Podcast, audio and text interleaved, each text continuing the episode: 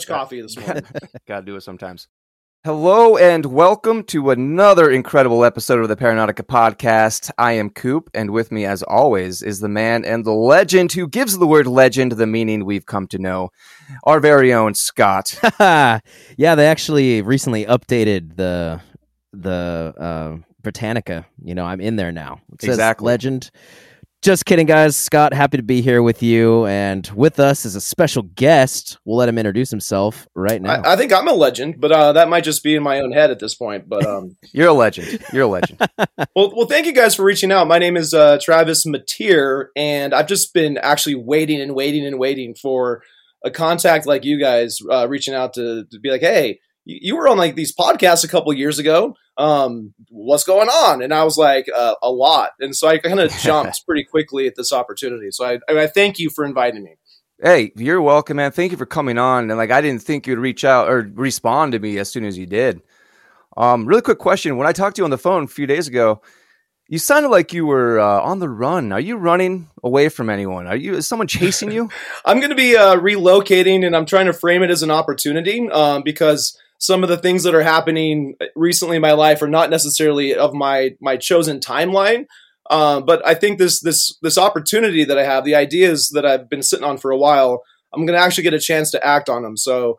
Uh, kind of like Gordon White, um, I think that's his name, the guy that does Rune Soup. He was talking about in a recent podcast how some unexpected challenges led to what he was kind of hoping for in the end in terms of what his 2023 assessment was for where you wanted to get to. So sometimes you don't know what things are going to force you to to do what you need to do, and so I'm just going to frame it in that way. I'm kind of running a little bit. All right, man.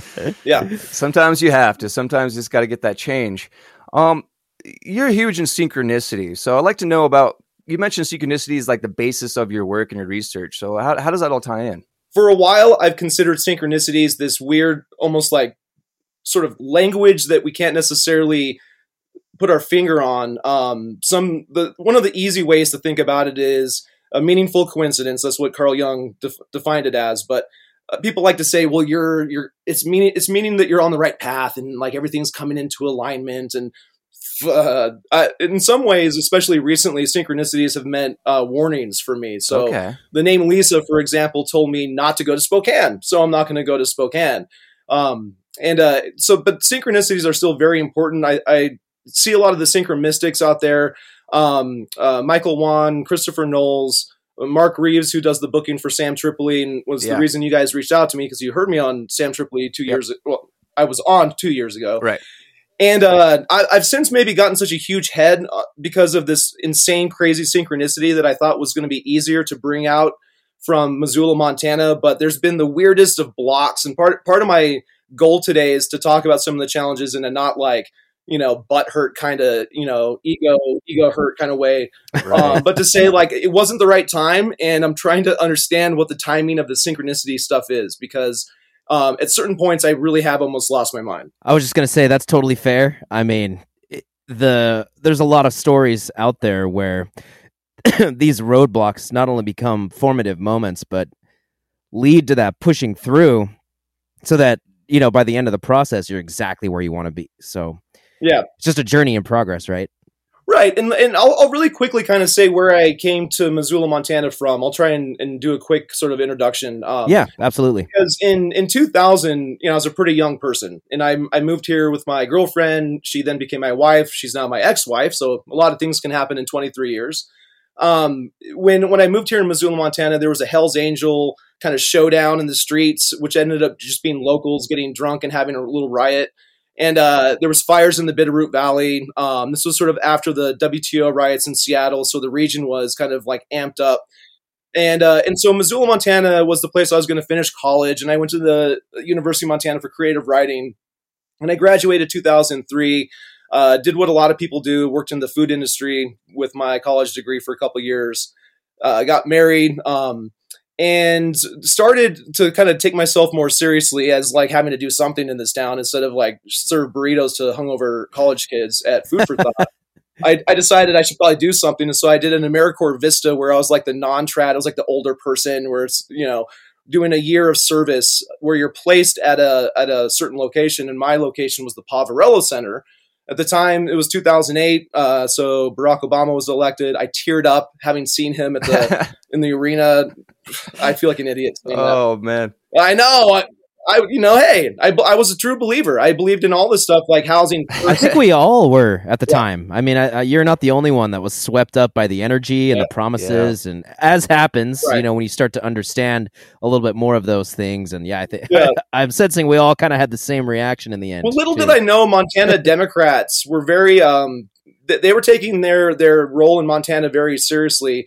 Although they weren't very effective in winning races outside of Missoula, but they decided um, as I was evolving my political beliefs, uh, I crossed quite a few Montana Democrats. And so I started blogging in 2010 under the name Lizard, and then I started under the name William Skink. Uh, skink is a type of lizard. It's all very clever.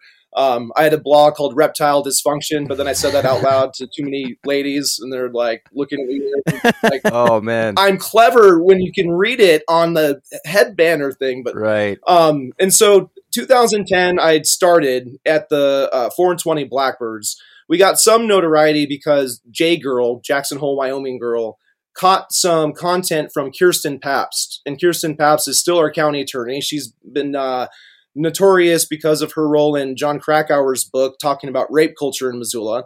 So John Krakauer, who did Into the Wild and all kinds of all kinds of stuff, and uh, and so we had a little taste of archiving what is happening locally. And uh, come fast forward to I think it was 2016, 2015, 2016. This guy named Bernie Sanders was trying to galvanize support, and I was so cynical at that point. I was calling him, calling him a sheepdog, and I, I think I trolled the the owner of 4 and 20 on Twitter, Jay Stevens, and he realized that I was I was outside of the pen on local oh, politics, and so he shut me out. It yeah. was very frustrating. The yeah, Missoula Independent so. wrote yep. something about the local blogosphere, and they never reached out to me. So once again, my big ego is getting butt hurt left and right. But um, I'm very persistent and started, you know, the Reptile Dysfunction blog. Renamed it when I decided three years ago to kind of do this full time self finance style, hoping to get money along the way. But you know, we'll talk about that. Um, but, uh, That's difficult. That's difficult. Yeah, yeah, no, but it, it was it was it was interesting. I've learned a lot in trying to take a information war, like sort of counterinsurgency counterinsurgency style against the local infrastructure um, I didn't know at the time, like I was at the Zootown Arts Community Center in 2020.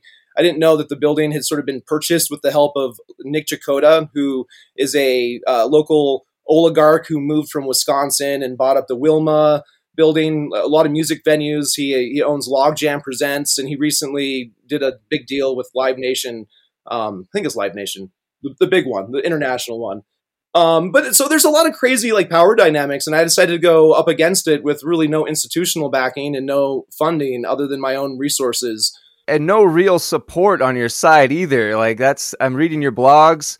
um, some of the comments are like, "Holy crap, this, these guys don't like this guy." But well, well, so my, one of my analogies, and I don't want to get too far ahead, but one of my analogies, my kids used to play this game called Smashy Road on the on the iPad, and it's really a simple pixel game where you're running into vehicles and the car, the sirens are coming, and you get you know a couple sirens, and then the SWAT, and then the helicopters and the tanks, and I'm at like level four where the helicopters are coming at me, and I pissed off everyone at this point, even uh, my parents' church. Oh wow! So, oh yeah, no, it's it's been interesting. But again, um, I'm I'm showing what uh, what not to do in terms of taking it to the local infrastructure because I hear all these national podcasts still talk about oh we have to get to know who our sheriff is and we have to get to know city council and go to these meetings and I'm like I, have done that for a couple years now, and would you like to know what's happened to me? It's like exactly. I have the local newspaper literally uh, associating my name with uh, extremist speech and white supremacy. That's what the Missoulian has done. I have Martin Kidston, who created the Missoula Current after being a Montana Democrat spokesperson. Uh, he misreported that I yelled at city council when it was the person behind me that actually yelled, and of course Martin likes to watch via Zoom, so he's not in the in the actual chambers. And and so mm. I had to learn the hard way by talking to a lawyer that I am too famous to sue any of these people or institutions or uh, organizations. Um, I'm what's called a limited purpose public figure, which is pretty awesome. That so even if I had money, I know. Uh, I'm I'm not famous actually at all. No one really knows me. i am infamous. I'm probably on some. There you lists. Maybe all of them. Hey, we're we're bringing our name out right here, though. I mean, this Why is gonna this is gonna put you on a couple of levels. Yeah, it'll be the not the not so limited anymore. There was a, a woman who was gaslighting you, saying that you were off your medication. She was slandering you. This is a state representative, Oh, and she, she, was, was. slandering you. Yes, yes, yes. Um, you know, and uh, I I definitely will try and uh, appear coherent as I'm trying to talk about uh, all this stuff. Um, I want to talk about my Philip K. Dick number, which is one three twenty. But before we get to that, um, so Ellie Hill is interesting because Ellie is she needs to be known as just kind of Ellie like Madonna because her last name has changed a few times. It's Ellie Smith, Ellie Hill, Ellie Boldman Hill, Boldman.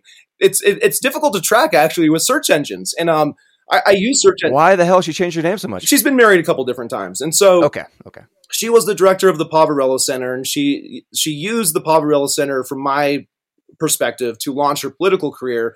She was brought in by Susan Hay Patrick, the executive director of United Way. Both of these people are very unhappy with me now and consider me very threatening. And I've heard they're actually pretty scared behind the scenes of me showing up with my bullhorn. Um, I've shown up on public streets with my bullhorn, and I guess I've been videotaped. Oh, and I, I shit, freak man. people out with Getting some Alex Jones style. truly with uh with yeah. some fun perform I, I want to become a performance artist and make it funny. Absolutely. Not everyone's laughing here in Missoula, Montana. But um but Ellie Ellie I found out behind the scenes was telling people um that I was off medications. You know, I got off alcohol three and a half years ago and that's been awesome.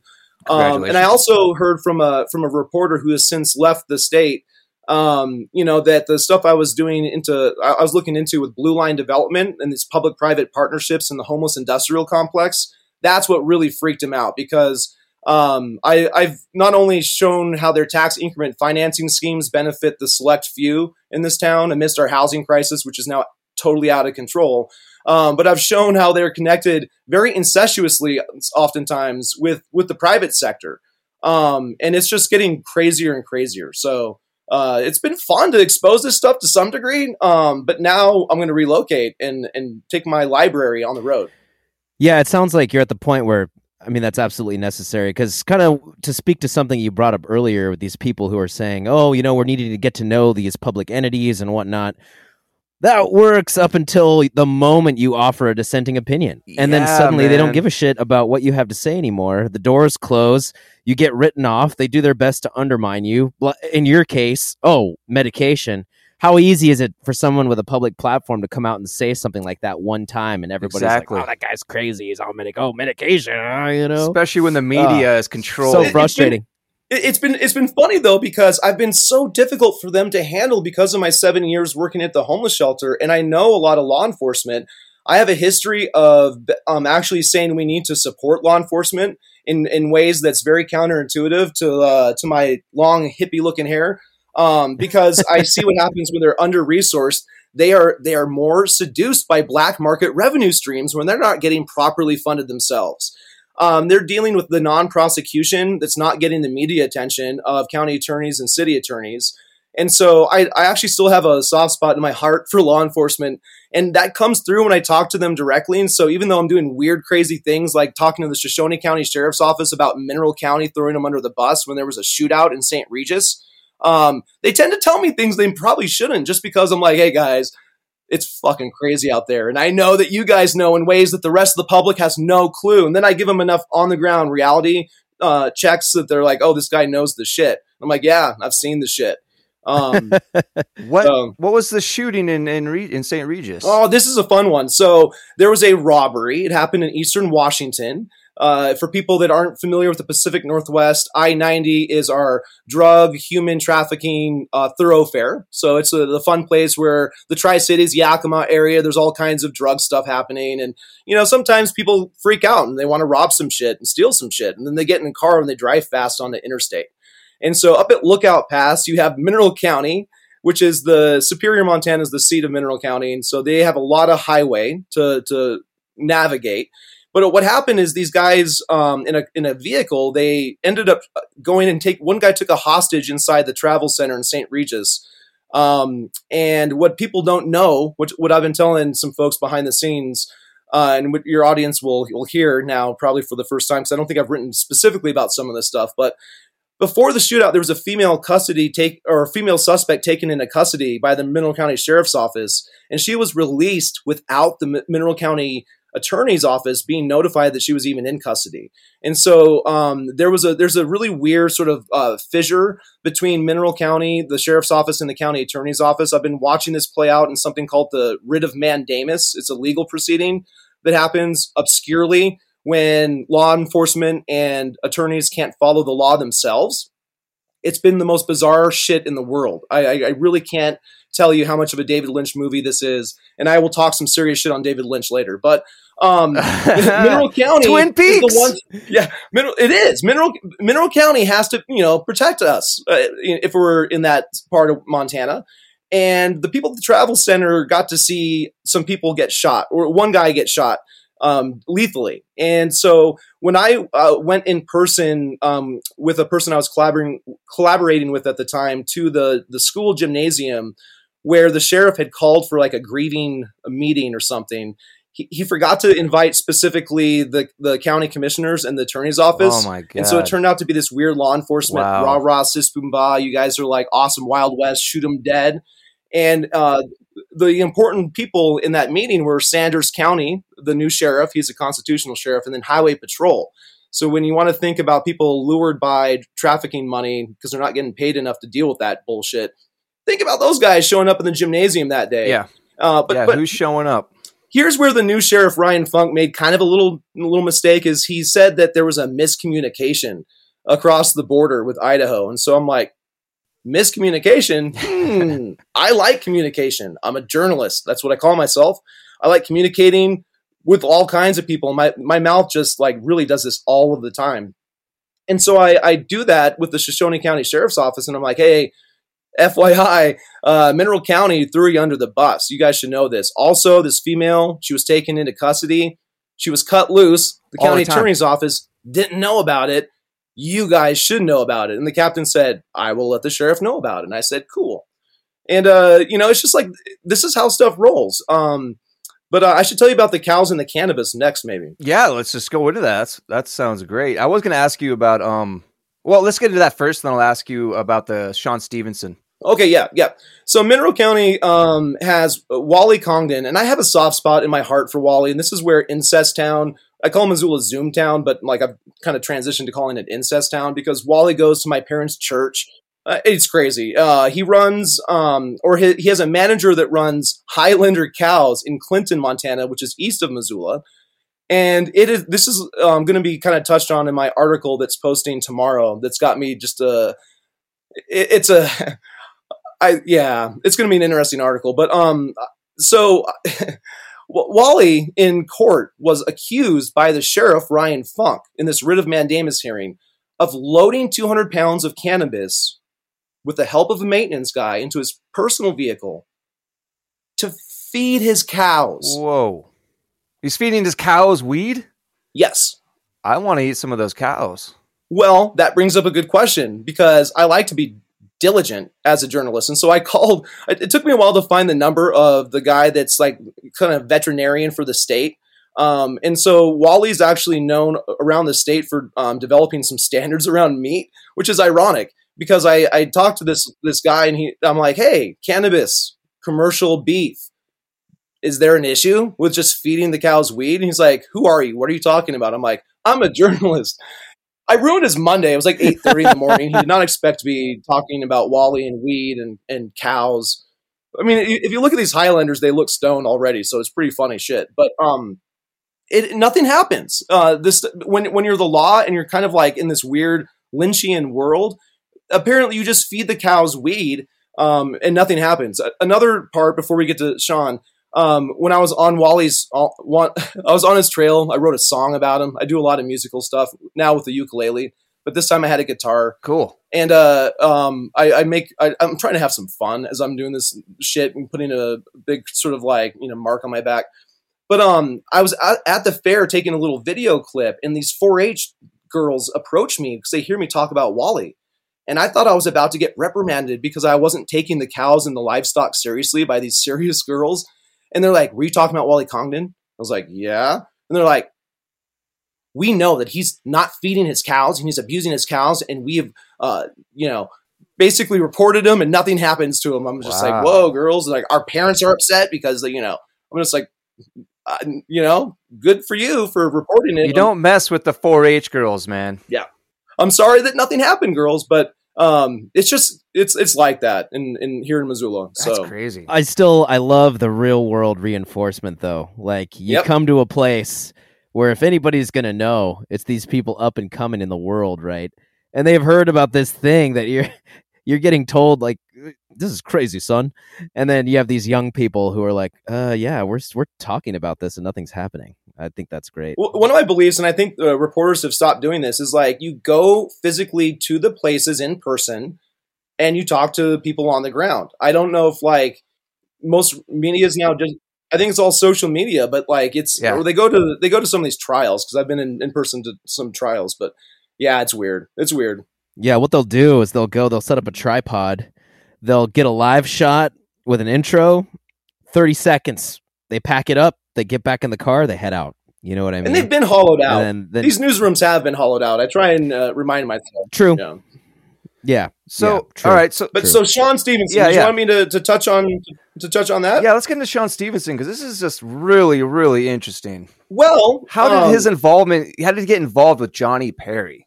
So I sent you a link, and I sent you two links actually, and it's kind of like two links to articles that represent my master links in a lot of ways up to that point, whatever, whenever they were posted. Yeah, those are on uh, ZoomCron.com, by the way. Yes, thank you. Uh, Zoomcron.com is where I've been uh, posting all my all my articles, and so that I, I spent a lot of time actually compiling all of the links on Sean's case because that is the sort of defining reason for how I've spent the last three years. I credit Sean even with why I don't drink alcohol anymore, and so um, I mentioned the numbers one, three, twenty, and and this is significant um, because January third. 2020 is when Sean was assaulted inside the Poverello Center. It's when I put in my notice to leave Missoula Aging Services, and so uh, I was ready to leave the nonprofit sector. That it was a Friday. That was the day that I I put in my notice to HR saying adios. Um, and I found out later, January 3rd is also the day in 2006 that our mayor, John Engen, uh, first took power in, in Missoula. So John Engen, he's since passed away from cancer, but he won five terms. Uh, and won five terms. I mean, this guy was the longest running mayor of Missoula, Montana. I mean, it was um, it was a generation. And I actually talked to Johnny Lee Perry uh, for the first time on the day that that Shaw, or that John Engen announced his late his last bid to be mayor, and it was right across the street from the Poverello Center in Silver Park.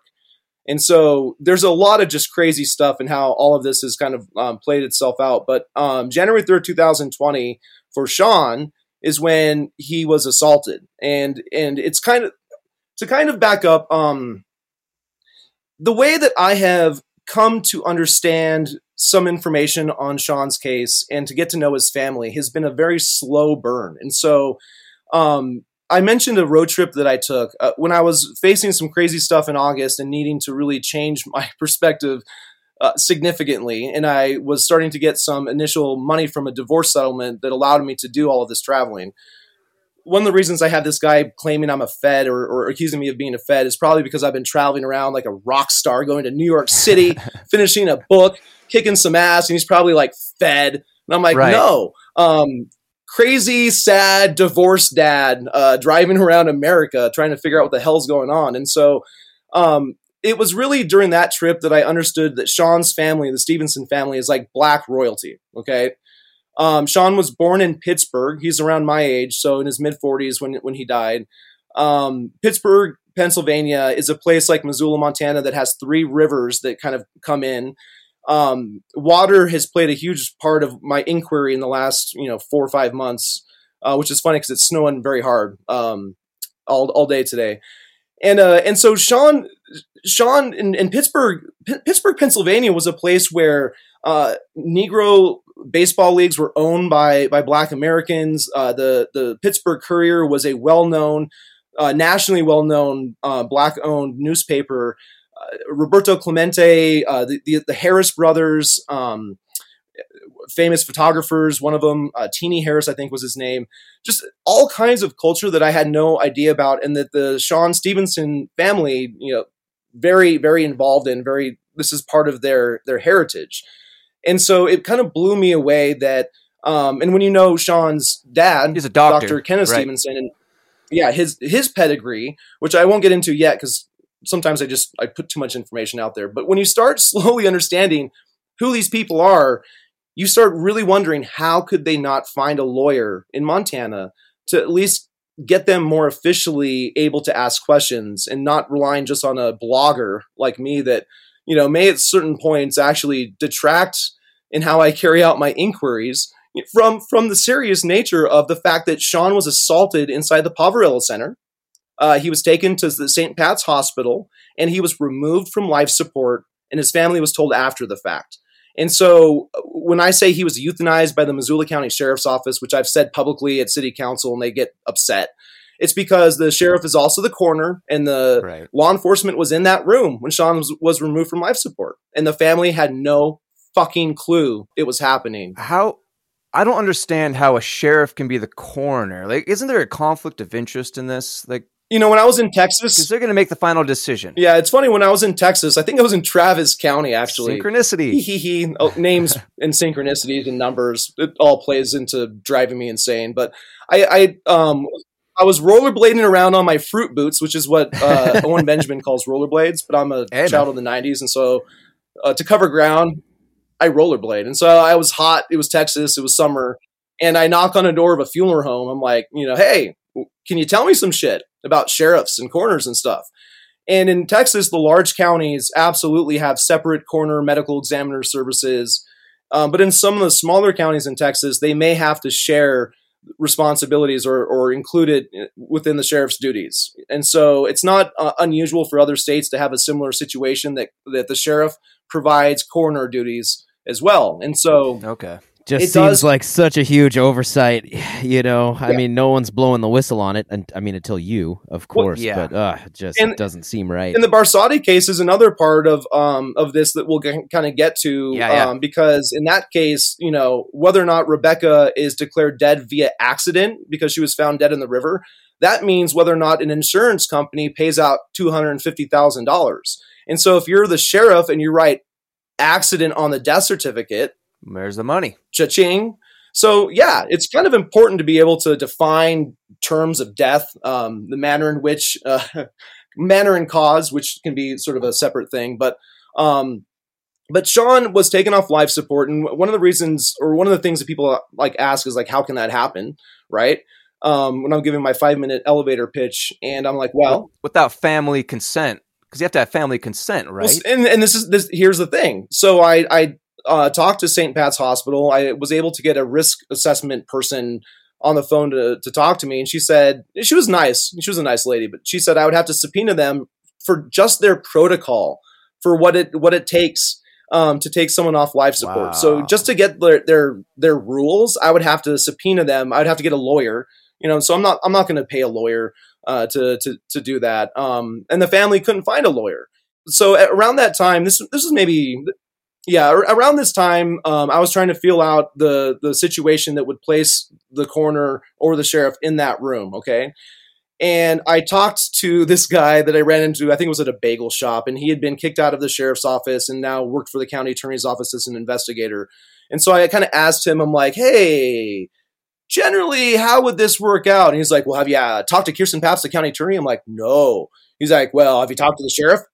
I'm like, no. He's like, you should. And so I'm like, okay, this guy Wow. is serious about chain of custody stuff. And so I, I immediately called the coroner, the uh, the sheriff's office, and talked to the coroner um, before he had a chance to give him a heads up. And I was able to ask, generally, without referencing Sean's case, why law enforcement would be potentially in the room to help or to be in the room as someone was being taken off of life support. And the, the response was, well, if they're an organ donor, then we would just, you know, want to help with the paperwork. There's so much paperwork, you know, and we're just, we're helpful. Haha, you know, he didn't laugh. Um, but the, the, idea was, okay, so there would be a, a potential reason for them to have more direct involvement with hospital staff as someone was being taken off life support.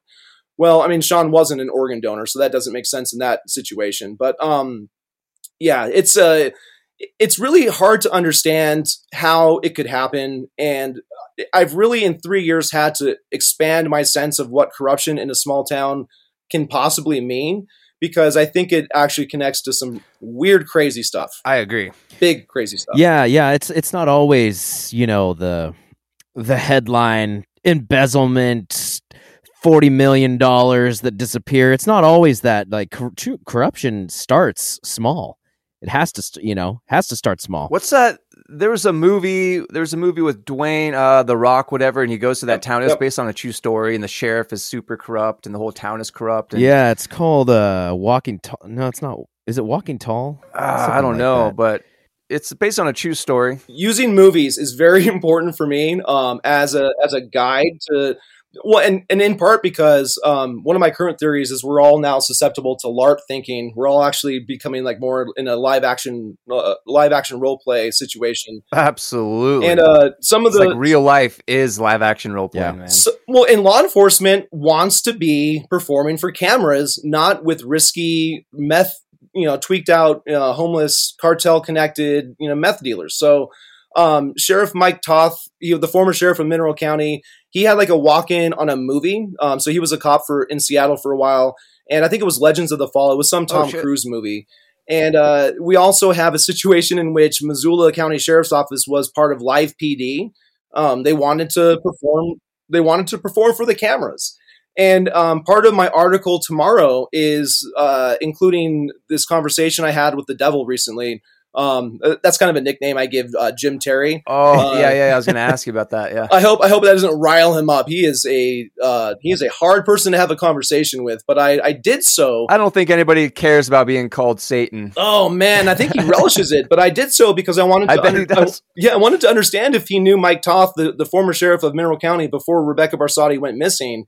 And part of his response that I, I cover tomorrow is that, um, well, I knew of Mike Toth because we both were PIs and we both had ambitions to be real in reality TV.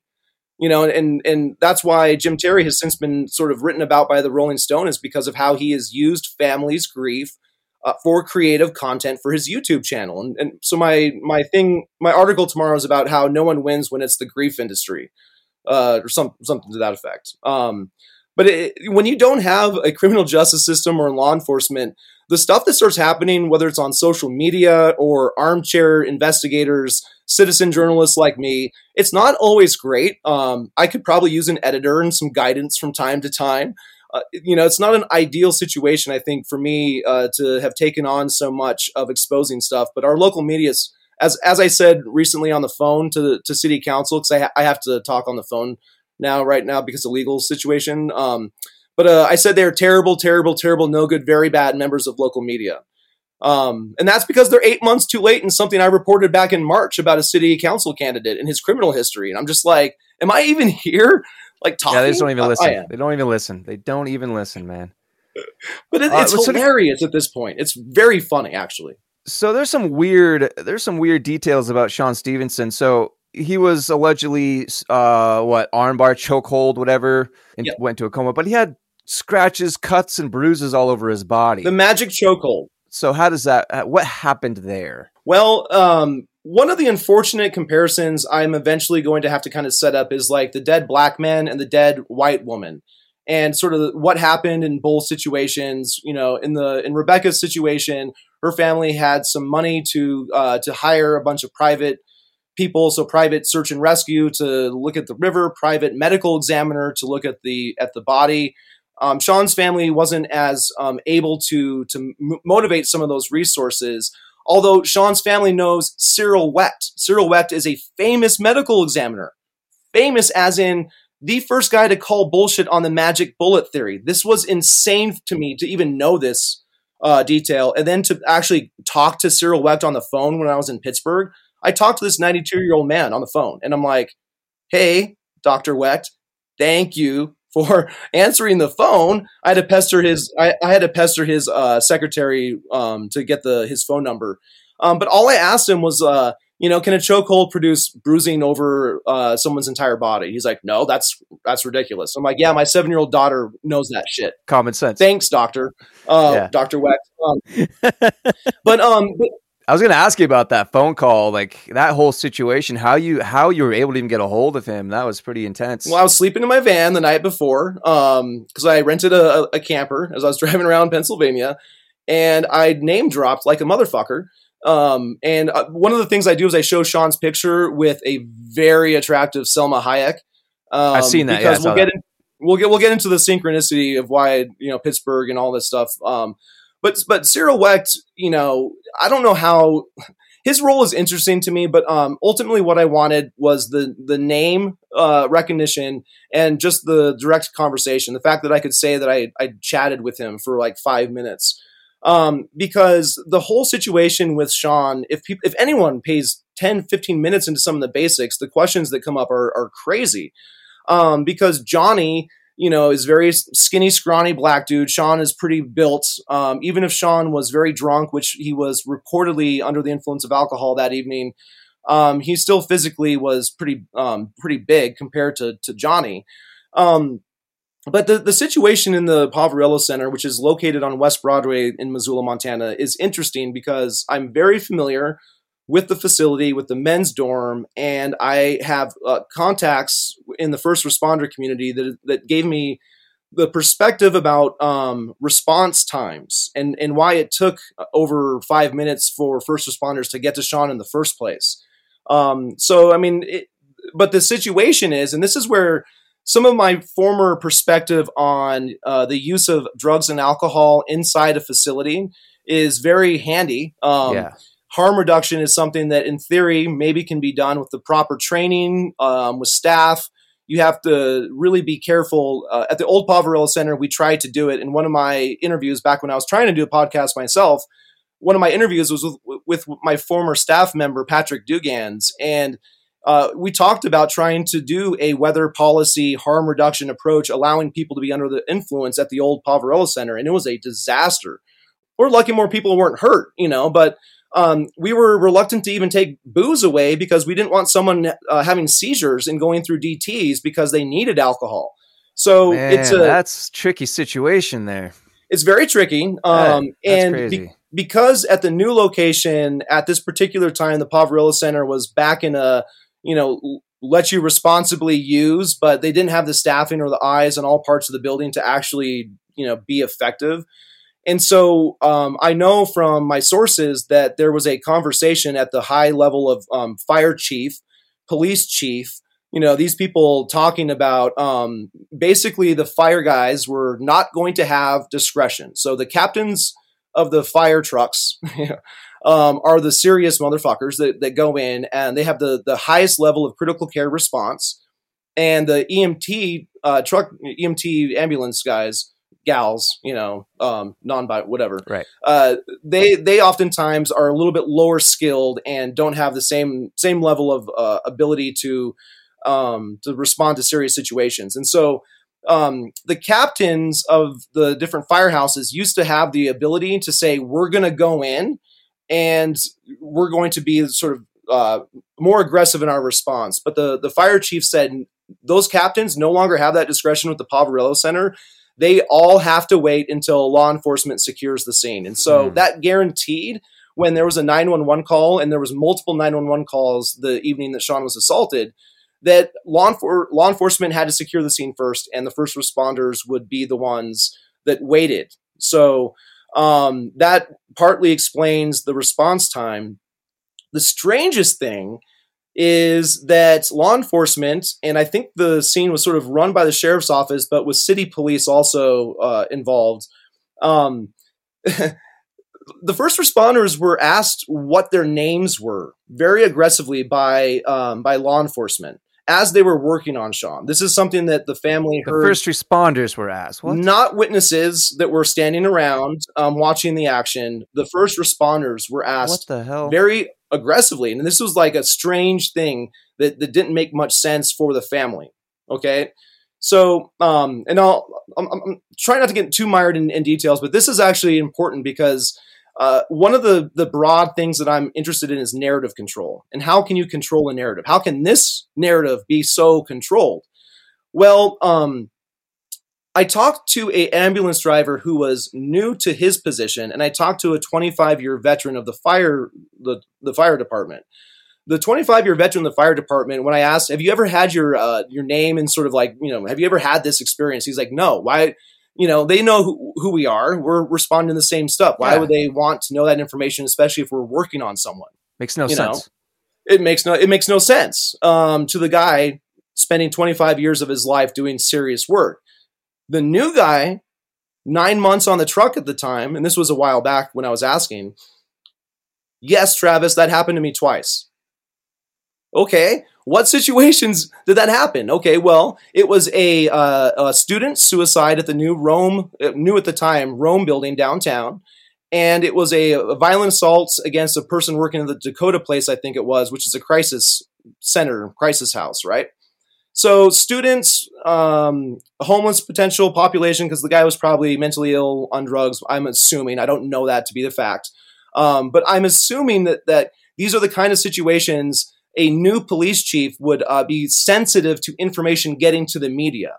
And so, if you're wanting to control narratives, you want to know who the EMTs and the fire people are um, because they're the ones that might be talking to the media.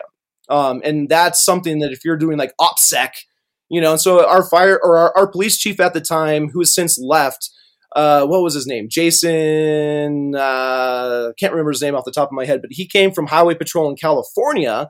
And there was some weird Reddit thread that I, I uh, documented where he had to divest from something called the Iron Cross Ranch before coming to Missoula and becoming our police chief. Hmm. Ah, I don't know. Sounds like a cool place to hang out in Northern California. Yeah. Um, but uh, so there, there was just like there was a lot of weird stuff. Um, and uh, this, this guy on the ambulance said that you know the the student suicide. He was coming out of the the elevator to respond to this, and that had his name. Like they're like, who are you? Who are you? And what's your name? Obviously, they knew who they were. They were EMTs, but you know, had his name asked for. And uh, the same situation when he when he was responding to this Dakota Place um, assault. And so it's just it's it's a strange little detail, but it's one that if you're trying to actually understand what's happening in your town, which I am desperately trying to understand now with multiple cases that make no sense unless you start understanding how corrupt things are and uh, and the power in ne- uh, in things not happening. That's one of the the articles I wrote. Is there's immense power in stuff that just doesn't happen, and it's hard to track that because it's not happening. Yeah, man. And I man, the corruption like that is it's it's everywhere at the local level, at the highest level you can think of. It's everywhere, man. But like where I'm getting that if if a if a cop is asking EMT their name, whatever, to control their narrative, to me that's like either they want that information as a threat, like you're the father of the narrative because now we know who you are, we have your address. Either follow the game book that we're laying down, or you will face some problems. You know, that's what I'm getting out of that. No, I mean, it's it's it's not threatening until you start understanding um, things that that aren't happening. Uh, I don't know how many people in the first response world might be connecting the dots. I know that there's police and first responders reading my blog. When I was um, getting fingerprinted recently, um, and I'll have to reference that obliquely because I can't necessarily get into some of the details because I don't want you guys to have to deal with um, Absolutely. legal, you know, stuff like like I am. But um, I, I hope I hope nothing comes legally on us because of this. But Well, and, and I'm trying to be cautious because again, I, I have an opportunity now to do some stuff, and so everyone, even uh, as I've been contentious in my interactions locally, um, it's all led to some good things that I hope to to have come out of this. But uh, I was getting fingerprinted, and, and the the law enforcement officer was like, "So, did you decide to go to Spokane?" whoa, And I was like, because he, he was like, I'm reading your blog. I'm, I'm staying, staying in touch. And I was like, thanks. You know, no, I'm not going to Spokane. He's like, well, where where are you going? oh, was like, man, Somewhere else. It's like I'm not going to make it that easy for you guys. You know, go to your tracking Right. apps. Uh, you know, I, Yeah. I want to make yeah. I want to make them work for it a little bit. You know, absolutely. Um, yeah. You're like, hey, read my content. You'll you'll find out where I'm going. well, but, but again, law enforcement needs some level of support. If you uh, if you want some kind of response when you call nine one one, um, if we're moving into a public private situation with law enforcement, and we are, we're we're moving to more and more private security being used, and it's going to be used selectively. right. It'll be used in like green zone type situations set up in in uh, our 15 minute city futures. yes, yes, And uh, this this is the public private future that's that's that's happening and missoula is one of these little pilot program communities that has enough useful idiot local officials going around going going with it because they're well intentioned um, but that takes us to hell Man, so that, that brings up a point. So, what's the refugee uh, relocation program like? What's going on with that? Oh man What's going on there, man?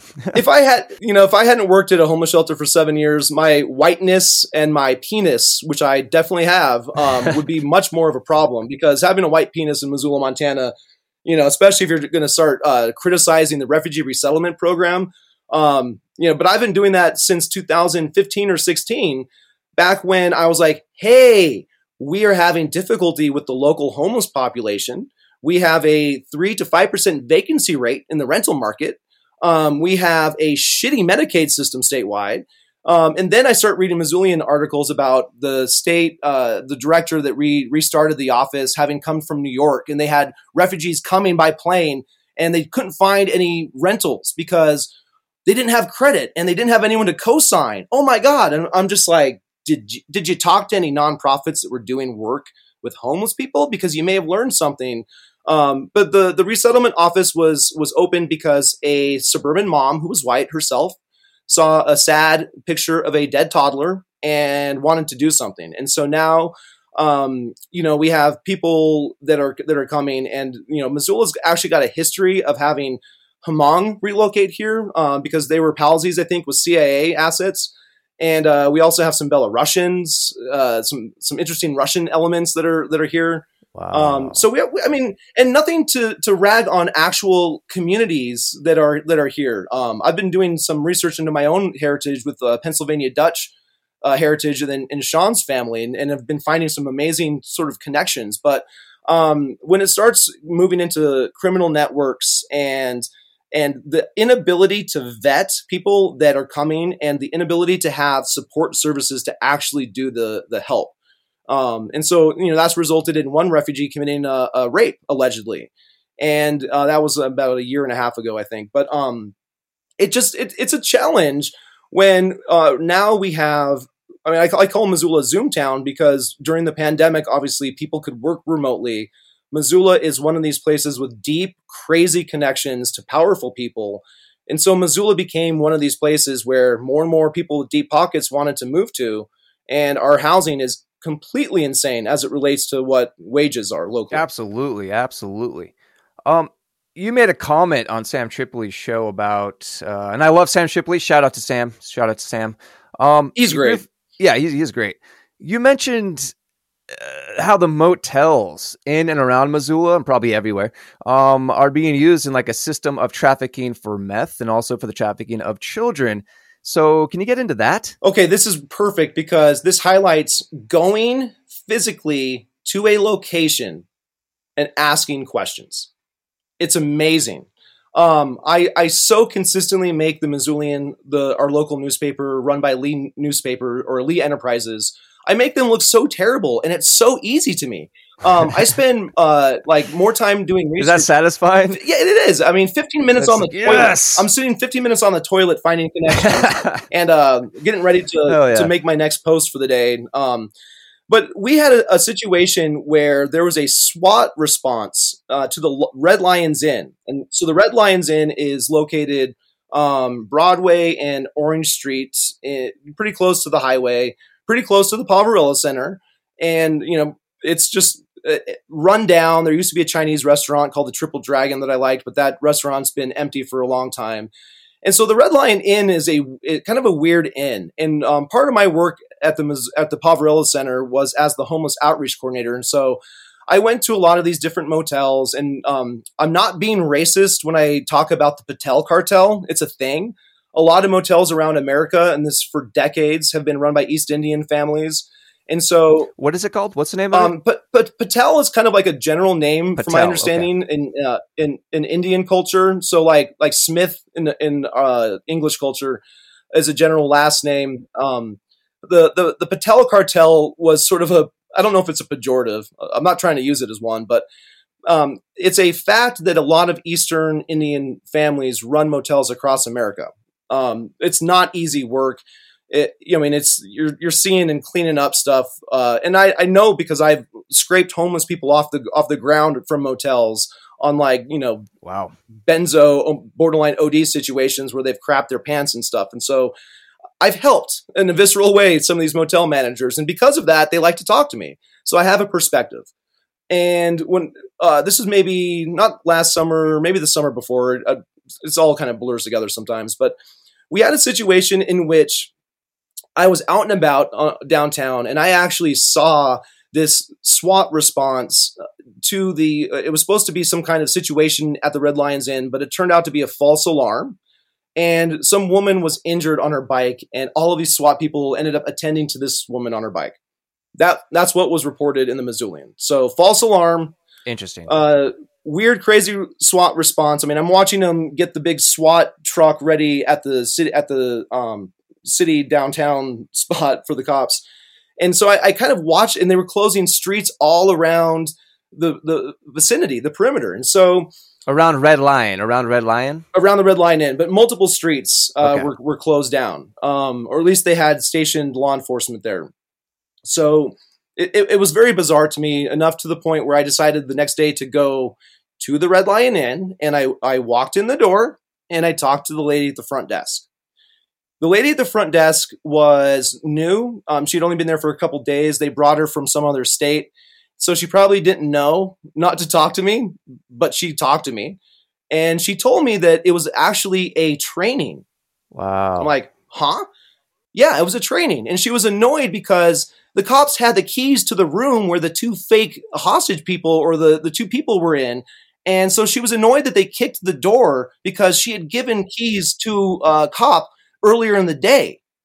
And so I she gave me the number. I went and took a picture of the footmarks on the door, you know, and I, I um, sent an email to Lydia Arnold. She was the public information officer at the time and happened to be uh, a volunteer with me at one point when I was the homeless outreach coordinator because this is incest town. And I'm just like, so Lydia, police training. No, Travis, that wasn't a training. Okay. Sure. So um, that was odd. Uh, I believe the the receptionist at the front desk over over uh, the public information officer. Uh, and that same summer, there was also uh, something that happened at the at the Eyeglass Center, um, sort of on the southern part of Missoula. Um, and this was just again, neighbors were weirded out by this heavy police response in the neighborhood.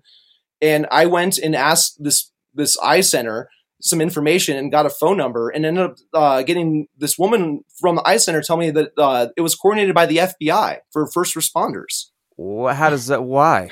Why? You know, we all need training. Uh, I I wish law enforcement, um, especially in the Missoula County Sheriff's Office, would get crisis intervention training because um, we can talk about the state sanctioned execution of Johnny Lee Perry next. Yes, but um, so there's good training that can happen uh, I've been involved in some of this good training. So, um, and maybe before talking shit on law enforcement, I should say something really good, uh, really quickly, um, because cops don't have people telling good stories about them. And in in my role, one of my favorite stories is that uh, I had law enforcement reach out to me. Um, this was you know years ago, but they were about to um, tell everyone parked behind Walmart that they had to finally leave. So they all these people had been talked to, they had been ticketed. The sign posted publicly says you can't live here in your um, you know shitbag campers, so you have to move along, right? And so the the cop asked if I could be present that day.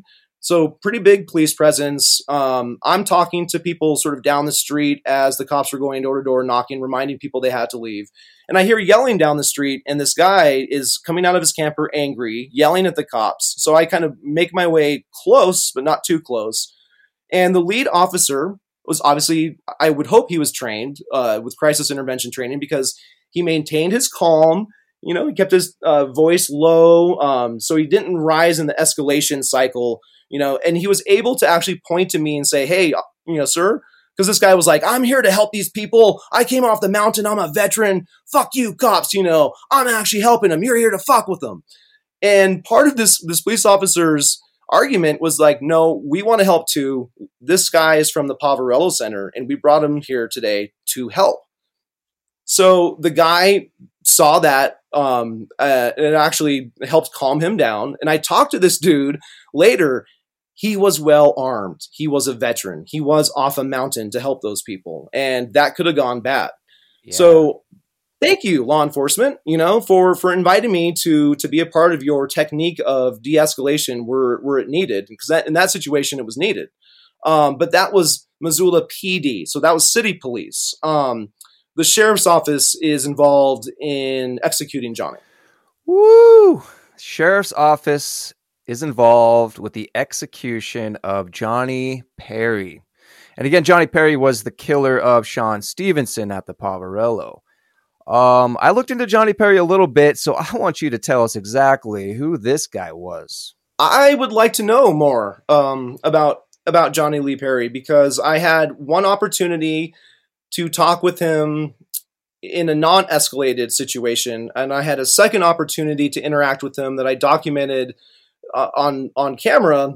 And I really, unfortunately, think that's what led to him being shot and killed.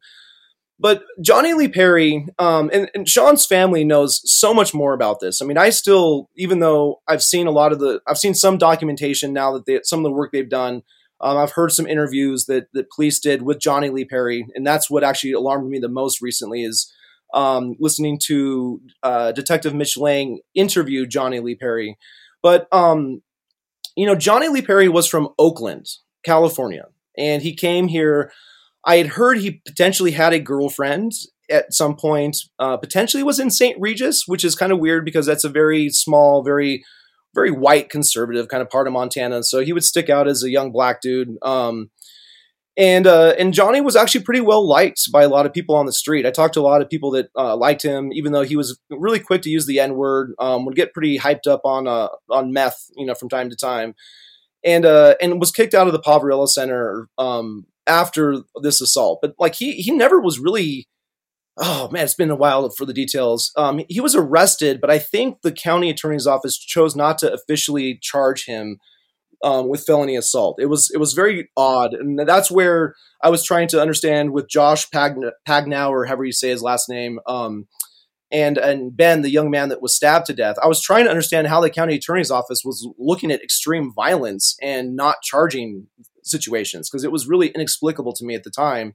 You know, because Johnny I think was arrested once or twice after Sean died, and the whole thing was just so bizarre to me. Um, and when I finally got a chance to talk to Sean again, this was April. Our mayor John Engen had just announced for his fifth run. Um, I crossed the California Street Bridge to go by the Poverello Center, and I see Johnny, and Johnny, uh, you know, pretty kind of scrawny still, and I yell out to him like Johnny, and he's like, oh, "What?" And I decided to go and approach him. I was pretty nervous, um, but I, I told him who I was and that I talked to Sean's family and that I didn't think he was involved uh, to the extent that he was accused in in killing Sean. Okay. And so we ended up walking away from his friends toward this became like a, a taco stand for a bit, but it's really close to the Poverello Center, just like a half block uh, to the east on Broadway. And um, Johnny sat down and, and talked to me for a bit about um, about the situation. When I when I told him about the bruising, because I had I had heard about the bruising on Sean's body, I hadn't actually seen the pictures yet. What what Johnny told me is very interesting. Johnny told me that he was told by law enforcement Sean was dropped off the gurney as they were loading him into the ambulance. Wow. So Johnny had an explanation given to him by law enforcement that explained the bruising. When I talked to my uh, fire guy source, he said, Travis, with uh, insurance forcing ambulance trucks to update their equipment and the gurneys they have in service at that time, he's like, no way would a body uh, have been dropped off that gurney. He's like, I just don't see that happening. And so, uh, and, and, you know, Johnny was pretty like meek at the time. I, I didn't get a sense of like being uh, in physical danger by him. Uh, one of his buddies came over after I talked to him for a while just to kind of check and see if Johnny was okay. I think because um, this white dude rolling up wanting to ask questions? But um, one of the things that Johnny talked about that freaks me out still, and it's a subject that you know I don't like at all, is um, TIs being a targeted individual. He wanted to show me video like YouTube clips on my phone, and I'm like, "Don't touch my phone." And uh, and and so that for I mean for a long time that's bugged me out that he mentioned uh, TIs, but um, Johnny was it? I think it was later. Yeah, it was later that year in um, August. I saw Johnny in the same area by the Poverello Center, but he was uh, escalated. He had his arms up in the air, walking on the sidewalk on Broadway. So his fingers were pointed up, you know, like like guns. And so I, I parked by the casino, positioned my camera to film, and approached him. And different perception. I mean, a different person, you know, to some extent. You know, uh, I don't know what he was necessarily on at at that time, but um, I asked him about Sean, and he he claimed to have killed Sean at that point. Said he choked him out. You know. Um, then he said that he was the CIA. He was like, "I'm the new CIA." Hmm. Um, and uh, you know, lowered his hand and sort of made bang sounds and said he was going to like go after law enforcement. I mean, the, the video footage, you know, is is details what he what he said, but uh, it was concerning to me. I uh, cut off the, the contact with him and went and called nine one one. Um, and it's it, it's something that still to this day um, really bothers me because I I talked to Sean's family about whether or not to put that video footage out, but um, the 911 response was shit. I've since come to expect that, you know, generally, but um, I demanded to talk to law enforcement. And a couple days after that that 911 call, I did talk to a police officer who who's like, you know, Travis, do you know where, where Johnny was before you saw him? I'm like, no, you, you know, tell me, where was Johnny? Well, he was in my car hmm. talking to me. He was just stoned. Interesting. You know, he'd been smoking cannabis. I'm like, okay. Um, and he was all upset, Travis. This is the cop, you know, talking to me. Right. He's all upset because um, we had just impounded his car and he was sleeping in his car. And so that's why he was upset. Okay, fair enough. That reaction doesn't sound like someone just high on marijuana. No, and it's uh the whole thing, you know, I I talked to a lot of people that knew Johnny and Johnny was led to believe he contributed to Sean's death. So I think when he was talking about uh, you know killing Sean, it was he'd internalized that that he thought he was directly responsible for for Sean's death. And so I think he believed it um and he died believing it. Um, but he died because uh, he was taken out to the woods by a ex-con named Jackie Maxville, and this happened about two weeks, uh, two weeks and a few days after I posted the video footage. I posted it. I talked to NBC Montana to see if they wanted to do anything with it, but local media are a bunch of fucking pussies. Yeah, That's a you can that's a direct quote. Oh, that's that's um, staying in for so sure. I agree. yeah, yeah, makes my job more difficult when they're a bunch of fucking pussies. But um, some of the kick-ass ones actually uh, had to leave the state. So NBC Montana had a kick-ass uh, person working, and she she had to leave.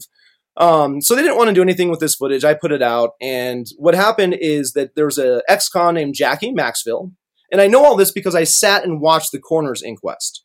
So I was in um, a courtroom with law enforcement in numbers, sitting there talking, uh, not talking, but sitting there. Just, I mean, the presence was was intimidating.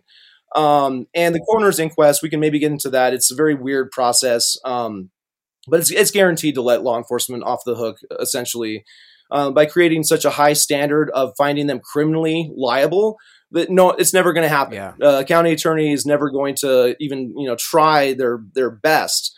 Um, so it's literally performance. It's just a performance art, you know, piece, you know, for for pretend that's, sake. That's what I see. Yeah, that's what I see nationally. I just see everything as an act. They all just say these, uh, you know, candy cutting yeah. phrases to keep the people at bay, and this they tell the people what they want to hear. The boom, we're done. Yeah, the outcome's already predetermined, right?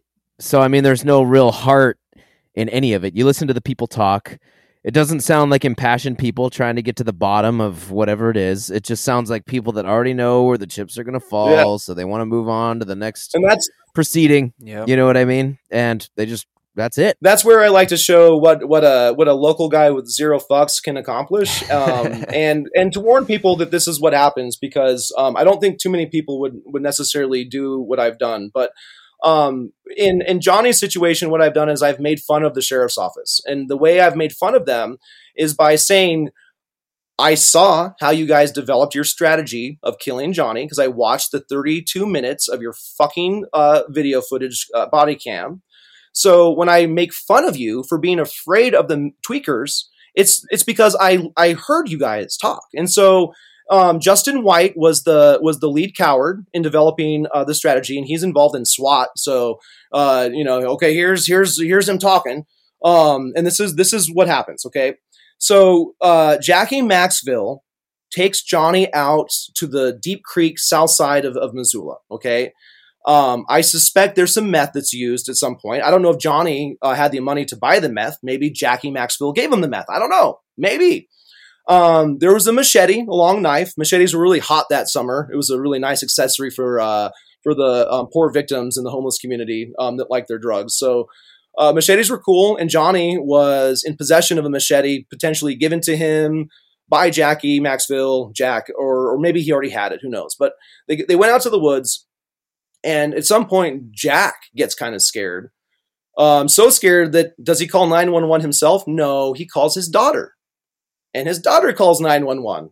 That's fucking weird. Hmm. Yeah. So the sheriff's office they respond. Um, there's lots of them. Okay. Uh, and there are uh, Jackie Maxville, Johnny Lee Perry, and there's two other people that were like sick. Um, one of them is a really kick-ass chick who I think has risked a lot by talking to me.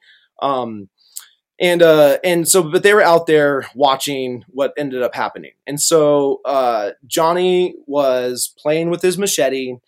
The cops were like 50 yards away. They spent a half an hour, you know, basically watching Johnny just swing it around you know, just swinging it around. I mean, he wasn't making any lunges. He wasn't saying anything. Um, they used their their megaphone uh, to basically say, "Johnny, put the gun or put the knife down. Put the knife down, Johnny." Um, and but they were developing their strategy at the at the time. So uh, Justin was like, "Okay, here's what we're gonna do. Are we gonna bring dogs in? No, we're not gonna bring dogs in. We're gonna use the non lethal rounds." And if that doesn't uh, it, like immobilize Johnny and he makes a move to one of the meth shacks, we're going to assume he might have some meth friends with guns just waiting to go crazy and start bing, bing, bing, Yeah, bing. So that's where always their fear- happens. Yeah, that's where I think their fear comes in. I have to be like, well, they were afraid of what they didn't know in those little meth shacks. So clearly, um, when they enact their plan, which they did after half an hour, they got bored, I think, of um, pretending to uh, tell Johnny force forcefully what was going to happen if he didn't, you know. Um, and and so th- they move in. Uh, I, I can't remember who shoots with the non lethal, but four rounds were used. Johnny was not deterred. He ended up running, uh, taking off. And then I think it was Sean Evans, Sheriff Deputy Sean Evans, um, shot him twice in the back, Whoa. and he bled out. Uh, they they hung out there for a while. He was flown by hel- helicopter, and he and he died. So, um, what Johnny may or may not have known about what happened the night that Sean was assaulted, you know, dies with him, and it just is disgusting to me uh, because uh, you know, sitting in that in that courtroom watching the charade that is a coroner's inquest when I tell people don't come to Montana, I, I, I'm serious. It is not a safe state. Uh, there is no functioning criminal justice system. Unless you want to hire all your own private everything to try and get answers, then you know it's it's Yellowstone. Um, it's the train station. People are taken out, and it just it can happen. You know, and you can literally know specific information, and the sheriff's office just won't call you back. That hurts my feelings. Oh man, sheriff's give him a office. chance, Yeah, call him back. so because I'm, you know, I'm I, I helped him catch a killer. Kevin Leno was a, a murderer. Oh, dude, let's talk about that, man. I Yeah. want to hear about freaking Kevin Leno, dude. Yeah. Um. Well, first of all, because all right, so there were witnesses at the Johnny Perry murder. Um. What happened to them? Did, what happened to Jackie? I mean, no witnesses came forward to say anything. he was in and out of, in and out of jail again and i mean it's the the ultimate outcome of a coroner's inquest is that the jury because there's a jury um, they can ask questions uh, but they found sean evans uh, not criminally liable. Um, so he didn't commit a crime. For shooting this guy in the back as he's running away. Like that, but, but, but this, that goes against protocol, doesn't it? the standard yeah right. I who knows? I'd have to subpoena them i'm sure. Oh yeah, you have to subpoena that. with guts. But uh but they were able to just you know basically rationalize um the risk to themselves. Were they not to use lethal force against johnny? And so the the coroner's inquest the outcome was was baked into the into the cake. I mean it's it's definitely we know how this stuff is going to play out but it's very difficult to actually sit there and, and watch that stuff. It was um it was not easy. And i I uh, I don't I don't get too uh, using the N word myself, but I ran into a former city council in between the there was a break, um, and I, I I unfortunately said of how I thought black people were being treated in Missoula, and his eyes kind of got wide, and not my best moment, but it was. Brian Von Rocket Scientist will definitely remember that burrito that he was ordering. oh man. Oh yeah, burrito with a little side of reality check there. Yeah, You know. yeah. Again, I had already like you know helped law enforcement catch killers and stuff at this point, so I uh, I can get kind of cocky, you know, a little a little arrogant, a little aggressive. When, when people want to be polite, they say I'm passionate. I, I've realized that's a code word for like we're kind of like a little worried that you're going to not stop talking to us. So you're you're passionate. You know, that's the polite way of trying to chill me out. I think. I don't know. For me, just before before we get into the next segment, I mean, for me, it's it's refreshing because, you know, if you were to sit there and you absorb what the media is actually putting out, you start to feel like a crazy person because you're like, no, there's no way, you know, like there. It goes against all your logic. Yeah. Yes, you're like there has to be more to the story, and unfortunately, Montana is a place where people largely, you know, they pick up the paper, they read it online, and like, oh, that's what happened. Cool, right on, got it. Well, yeah, and, and- and, before we get we get to the next one, the thing that I'm hoping to to do is actually take a, a look at what I've been doing and create a bit of a model to have multiple lenses and looking at your own backyard, um, so that people can do a bit of this. I, I wouldn't recommend doing a, a public blog and kind of going after people for for being corrupt in the way that I've done it, but um, a lot of people don't have the insight and some of the connections that I've been able to to to work into sort of my my effort to do this, but this is everywhere. Um, and one of the things with our new mayor is she went to Harvard recently.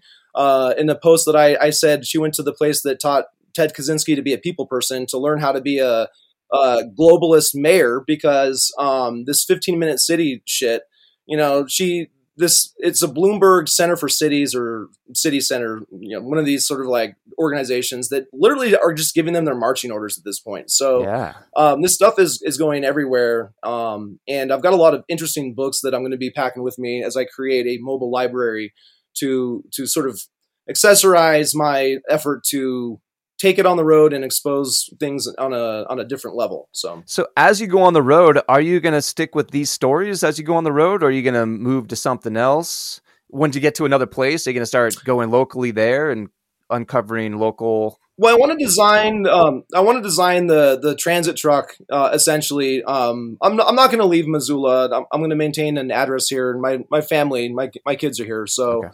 Um, and I have I have some court stuff that I'll be um, definitely needing at some point to be in person for. But in, in the meantime, you know, I'm trying desperately to think of things differently. Bricks and mortar as a place to actually have a business. Um, I mean, currency is about to get out of control, inflation, all of Yeah. that. You know, hot war at some point.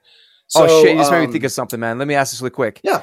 For the homelessness situation, okay. So when we become a cashless society, right?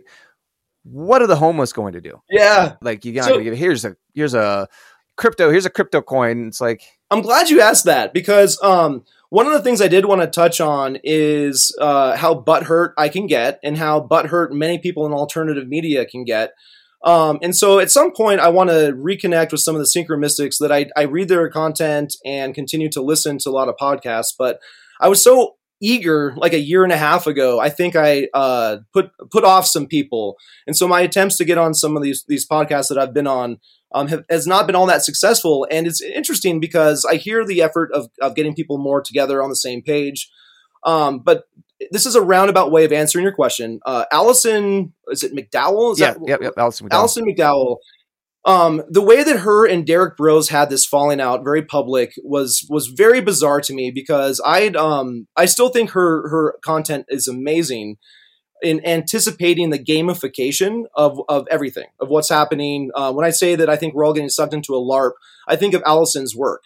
And so Allison McDowell is very important in, in putting into context. And I'm trying to keep, you know, sort of data and information separate from personalities um, because our, our personalities can get in, in the way of stuff. Um, I know mine can. So, but it's, it's interesting because um, a long time ago, years ago, I was, uh, it was the University of Wisconsin, I think. They were doing some kind of app development and they wanted to get us homeless providers and service providers some insight. And we were so desperate, and this is what I talked to Allison at the time. We were so desperate working with people with addiction. We wanted anything to to improve this. And they're like, okay, so we're going to have this app and it's going to have you know support services like you know content that they can talk or they can access whenever they want to stay sober we can plug in where they scored their drugs in town Oh and it'll give a little notification warning if they get close to where they're scoring What? drugs you know uh, we'll have their emergency contact so if they need to they can hit the emergency button you know and so it sounds great when you're desperate crazy. and you want anything to to improve something. This is years and years and years ago, right? Um, who knows what they've actually rolled out in some of these ways, but um, it, it got me thinking when Allison was starting to make the rounds of of what my kids are being faced with, and you know, I I'm not going to be probably the the most successful um, in getting through the narrative control through their heads, you know, because it's so it's so challenging to kind of wade through stuff, but there was one episode of Black Mirror I made my kids watch because they have to have a, a different understanding of risk uh, because they're just they've grown up in this. It's like oxygen to them, and you know it's the homeless community will get sucked into having phones and having the help apps that will make it seem good, but the the smart cities, the smart tech. I, I had a, a homeless guy, an indigenous dude, who's since been in jail for quite a while. Um, he kicked a cop in the balls. Oh man. Dino, Dino, you shouldn't have kicked the cop in the balls. But um, Oh, Dino great. walked away from support housing because he's like, he's like Travis. I think there is cameras in the vents. He's like, I don't like it. Like he he felt being watched. He said he looked out and saw some drone ho- like hovering outside the housing unit at some point, and like you know who knows what, what what's going on, but um he he just he didn't like it, and so problem reaction. Is this the guy that that ripped a panel off his car or whatever and found a hidden camera? Uh, yeah, he, he, he um he he did. That's right. He took it out and said he saw he found something that he thought was was a camera, and it could just be a sensor. You know, lets you know something is a filter needs changing. He's just taking a smoke yeah, sensor yeah. out. I mean, who knows? But um, like it's it's to the point. I think it's pretty safe to be uh paranoid to a certain extent I think so. when you understand the listening devices we carry around with us tailor advertising to us in ways that's just crazy you know so um, I, I do think there there are going to be ways that homeless communities are are used um, in in rolling out some of this 15 minute city smart city convenience. But um, again uh, things sound good and you have to step back sometimes from what sounds good you know too good to be true potentially. But um, the the idea and has been tried out in like uh, Paris and a few other places is just looking at keeping um, everything you might need within 15 minutes within a 15 minute walk right? Um, and so part of this is to address global climate change. You know they want you to be afraid afraid afraid to give up rights. Essentially No cars. cars. are going to be transitioned out of a lot of these cities. Um, and in, in missoula they love their transportation crap. I mean we have snow, just like it's snowing today, a lot on the ground. And it's been pointed out sometimes by locals, I think myself included, that your your biking utopia, you know, your multimodal utopia, because like these buzzwords drive me insane. I go to enough city council meetings and urban planning meetings where I hear all this mixed use multimodal bullshit. And it's like, watch out. Um, this is a way to slowly get you used to not going very far because they don't want you to go very far. You know, the driving on the interstate might be a thing in the past for people Yep. uh, as individuals wanting to have a road trip. Yeah. So the ultimate plan is to keep everybody in these small 15 minute cities and contained, and there's like no travel. It's it's the big picture is insane. The big picture that they're trying to roll out, which is going to take you know years. It's not an overnight or even over five years. It's going to be like 20 years, whatever. But the plan is to keep everybody contained in all these 15 minute cities nationwide, worldwide. Right. And who knows what it becomes after that, you know? But Well, it, it's um, it's it's it's more it's more of a buzzword from the Agenda 21, Agenda 30 conservatives, right? yeah. And so the way that I counter getting sucked into tribalism is I consider myself politically a hyper localist, meaning fuck Democrats and fuck conservatives and Republicans. I mean, I just I have no patience for national politics at all.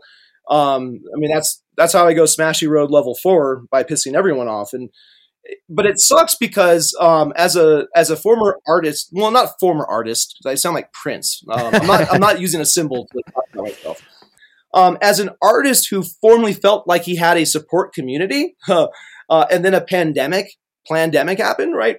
Um, and I suddenly lost that community because their minds got hijacked by a mind parasite. I went to a lot of churches and was in more direct relation to conservatives, and then saw the sort of illness of QAnon and how that is a the other sort of mind virus on on that side, and and all of us getting sucked into LARPs so that we're not actually doing things on the ground. If you're if you're not talking to people on the ground and you know interacting in, in a more honest, visceral way, then you're just kind of you're doing stuff online that's not going to be very meaningful in the in the, in the long long run. But um, yeah, it's interesting that you uh, that you speak on that because I'm talking to people more and more these professionals, right? And the issue isn't with um, the money that they're getting from their job because they've been allowed to work uh, and and maintain their lifestyle from home. It's the not going and meeting up. It's removed the meaning from their job and they're voicing this i just want to get back yeah. with people now everything we do is this online meeting here or i have a two hour meeting or two hour phone call or this and that so even these things that are quote unquote important right just cease to have any meaning when they're from a distance because we're not going out there we're not just moving around and I mean, uh, people. I think people will find out quicker than they think they will. Everyone thinks it sounds like a great idea. Oh, you can work from home until you try it for a while, and you're like, oh fuck, man, I don't know who I am anymore. Even when you do, like, even when you do, um, uh, maybe I'm just cursed to be curious, but um, even the even some of the groups that you might think are grassroots. I'll, I'll give an example, and this kind of I don't think I actually wrote about this just because I don't want to pick fights with even like like small scale poets. I mean, like, come on, who the fuck am I? But uh, there, word dog as as I pick a fight with poets. Um, and they're not going to hear this, and if they do, I'm just going to be like, well, you know, if I'm wrong, I'm wrong. But word dog, the the place I, am moving out of today was my last day. Um, technically, I'm I need to be out by tomorrow, so I'll probably be moving Legos again later today. But there's a suite two performance space kind of adjacent in the in the basement of this other building. I think it's all owned by the same guy but Word Dog is a is a poetry slam thing. They do I think every other Tuesday. And I just went to their website and I looked at the website and um, you know, they uh, I think they've gotten some award, but I looked at the the website and the funding went to this one place and it was the Women's Center on campus and the Women's Center on campus got some uh, money from the Blackstone launching pad. And so it was like a couple steps removed, but um, when you when you find anything in local media, one of my approaches is just like looking at the organizations, going to their boards, finding other organizations they're involved with. And it's all so incestuous at this point that like if there's any kind of like money or funding, it has a potential to be tied to some element that's going to have a subtle impact on the stories you can tell. And so I'm looking at narrative control. I'm looking at how I lost my lease at the Zootown Arts Community Center in part because I was criticizing the people that helped them purchase the building. And if you're accepting money you're accepting some form of limitation. Uh, Jason Bermas even actually talked about this somewhat honestly on the Union of the Unwanted recently about um, Alan Dershowitz and and how he had an opportunity to interview Alan Dershowitz on on one of the places that's paying him money, and he told him straight up, "You don't want me being the one asking questions because I can't help myself, and I know you guys have a brand that you need to be aware of." And so, and and this is all very upfront. He's very honest about it. Um, but uh, that's that part of how I have done what I have done is by self financing and taking resources so that I don't have any limitation. I, you know, for good or ill, I get to really define what I'm writing about, um, you know, five, six times a week is the pace that I've been keeping my articles coming. So yeah, that's, that's the best way to do it. Yeah, yeah. exactly. Well, and, and the thing is, like, as well. it's, yeah, it's the trade off, right? And I was just going to say that the problem is you have to sacrifice one for the other, right? because the institutions have the institutional backing. Yeah. They have that security. They have it. That's why they're so flippant about it to begin with because they're like, ah, who's this guy? We got the resources, we got the people. We can we can throw 10 or 11 or 15 people at this situation and by the by the 11th person we'll probably get what we want. But, you know, if you choose to give that up, it's more rewarding, I think, because you start to pull on these threads that begin to unravel and you're like i'm onto something well and, and you know the, like i'm making these institutions push back on me it's and it's the time know? frame uh, because the the power elite they they they go on a very long time frame right And so part of what I've been trying to think in terms of what I've done is I've invested in what will be a book. You know, I've got a book that I've written as I drove around, and so I'm, I'm trying to edit Pitch it it. now. What's what's the call? What's and it called? so uh, narrative control is very important, and uh, I have hard copies of books because I think we are quickly approaching a, a time where. Well, you, you already can't really trust a lot of stuff online, but um, even books like Tracy Twyman's book, Genuflect, there are copies with over 100 pages now that have been taken out Woo! and that that book was already hard to find. It's uh, generally thought of a reason why she she died. Um, so Tracy Twyman was an occultist researcher who outed a lot of insane stuff, and she died around the time that Isaac Kappy did. oh shit! What's her um, name? Tracy Twyman. So she, Tracy Twyman, when it comes to uh, the TI topic, she, man, she freaked me out. Um, and I, I, there's only a few people that were really trying to understand what happened to her. And uh, there was a podcaster that doesn't do anything anymore. Um, and and he, a lot of people stay away from the TI topic because it gets it gets too freaky. And um, I've run into locals here that claim to be TIs in ways where um, they're happy to have someone know that they're not crazy, but but Tracy Twyman made some pretty crazy claims before she supposedly hung herself. And Genuflect, I've read the book. It is nuts. It is Jenny. it is- Flex. archons, uh, some of the most graphic, sort of ritualistic explanation of the royals in Bloom, a Bloomberg type character who uh, is basically just doing some crazy shit. Wow. So, yeah. To to speak on Coop's earlier question, what's the? Do you have a title for your Yeah, book yeah. that you're writing, or we're just curious? My alphabet ends with Zoom. okay. Is the is the title Nice. so far? My alphabet ends with Zoom. Yeah. Okay. Cool. And uh and you know movies and a lot of this stuff like David Lynch. Um, we'll definitely get to Kevin Leno, the killer, at some point because he's a real killer. Um, but David Lynch is someone I just kind of want to mention quickly because he was born in St. Pat's, so the hospital where Sean No shit. euthanized. Yeah. So, um, Okay, because I'm watching. I've been watching Twin Peaks lately, man. Have you? And talk about synchronicities. So he, he was he was he only spent a few months in Missoula. His family, um, like his dad, was involved in government work, and they went up to uh, northern Idaho. So I think they were up in the kind of um, oh Coeur d'Alene. Lake Pend Oreille uh, area, and potentially. Um, some of the details are, are kind of slipping my mind, but it's it's very interesting because absolutely this like idea of borders and jurisdiction is something that I'm very interested in, both as it plays out in reality um, and a as it gets shown on on film. And so, One Eye Jacks feels like it could be uh, across a border in Canada of some kind. You get into this like um, Black Lodge kind of stuff and doppelgangers, and it's very much like this metaphysical realm called Chapel Perilous that Robert Anton Wilson would talk about, where you go into this like mes- metaphysical existential crisis of, of sorts. And how you come out is how you sort of deal with it, either you know agnostic, agnostic or, or cynical or or or crazy. I think is another option that that Robert Anton Wilson talked about. But when um some of the things that I was using in terms of narrative direction for this reality of what I was looking into with Sean is Jim Morrison. So Jim Morrison is a big uh, figure for me because I used him in a work of fiction in 2015 and 2016. Um, Dave McGowan's work is Now hold on. Are you going to say that his dad was a CIA agent? Well, his dad was an admiral in the Navy and was involved in the Gulf of Tonkin incident. Yes. Okay. um, uh, Dave McGowan's work is is very interesting. Um, I ran across a book written by a guy in Great Falls. It's a weird, just work of like fiction where he uh, he has Jim Morrison as being alive and working in a bar outside of Great Falls, uh, Great Falls, Montana. And I, I talked to this guy on the phone because I'm like, hey, I wrote about Jim Morrison too.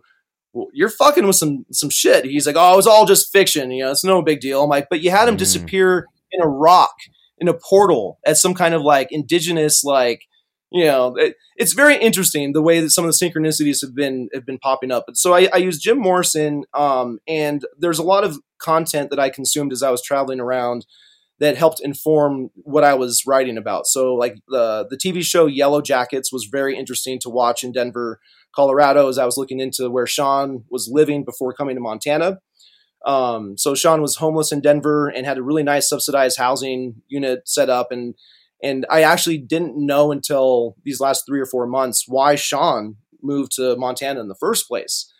And um and part of what I've been looking into is both my role as like a guy uh, going through a divorce brings up a lot of shit, especially when you're uh, with the same person for 25 years. And so I've been thinking about the divine masculine, the divine feminine, and then sort of the flip side of that, the dark masculine and dark feminine, right? Um, this will all, if you if you want to interject, feel free to, because I'm going to start rambling a bit. But um, the Jim Morrison's girlfriend, uh, Pam Courson, came from Mount Shasta, in the California area. So that was one of the places I wanted to visit. Um, I went to LA for the first time and checked out where his last hotel was before he went to Paris. Um, and there were some other elements that I was kind of looking into as well, and David Lynch was was one of them. So part of my thinking, you go to these physical places where people make their claims. David Lynch decided he wanted to go to Philadelphia back in the day um, to get his gritty urban experience. And like he claims in Philadelphia, that's where he saw violence and people were shot, you know, close to where he was living. It's probably true. And uh, and uh, I, am very skeptical now of David Lynch. Um, and I'll tell you why for for good reason in a second. But I, I go to Philadelphia. I spent some time in that city. Um, it's where my favorite boutique is, where I buy all my kick-ass looking clothes, so I look like a rock star. Hell yeah! Uh, fake it till you make it. Um, manifest, but, uh, manifest. Uh, That's all you. yeah, and, and, Philadelphia is intensely crazy. Um, Benjamin Franklin's presence in that city. Um, uh, Ross Ben does a lot of amazing work on Philadelphia, and so that place is like highly charged. Anyways, uh, I went to where David Lynch claimed that he was slumming it and it's very close to like highly Masonic, you know, architecture, you know, close to the Capitol.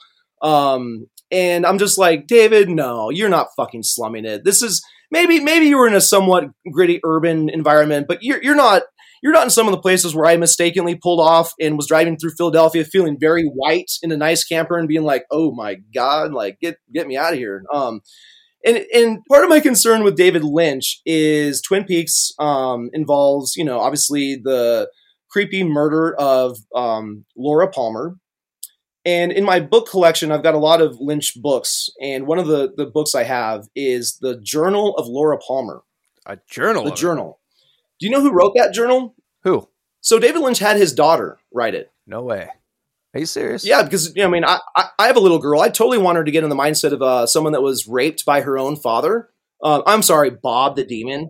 Um, why in the fuck would David Lynch want his daughter to get in the mindset of Laura Palmer to write a journal? You know, I mean, I almost feel dirty having possession of these some of these books, but um, that's with, with David really fucking interesting. Hold on, I need to interject this part yeah. because last night I was watching Twin Peaks. There's a scene where because he's the owner of that like brothel thing, whatever. Mm-hmm. Um, that whoever that guy is. Uh, and his daughter is in there, and she's like, "Oh shit," because he doesn't know it's his daughter in this room, and he's like, "Come on, baby," and she has a mask on, and she's like, "Oh my god, I gotta get out of here," and she's like, "No, don't touch me," and he's like, "Oh, you turn me on so much. Yep. Come here, you sexy thing."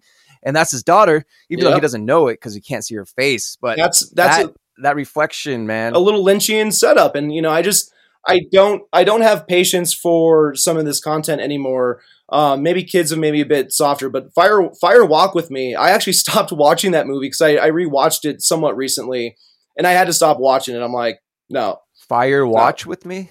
Um, Fire Walk with Me is oh, a, a movie. Yeah, it's a movie spinoff of of the Laura Palmer narrative. Oh, okay. and the, the reason why it's very interesting when you start talking about some of this like trauma based mind control stuff and you, you, like get into these these realms um, you have to start uh, like kind of understanding how um, I think we're all being sucked into this with you know mass trauma events now. Yeah, and and the brain really doesn't make distinctions between what it sees on screens and what what's happening in reality. And so, some ways we we really are exposing ourselves to some pretty crazy shit when we're watching some of this stuff and um, you know, I've been telling my kids about Stranger Things and the Montauk background narrative that that informs some of the stuff that they now enjoy, because they're going to watch it whether I want them to or not, and so I want them to at least start thinking critically about it. But um, with with David Lynch and with some of this stuff, it has gotten to the point where uh, I really wonder because um, some of the things I'm looking into involve human trafficking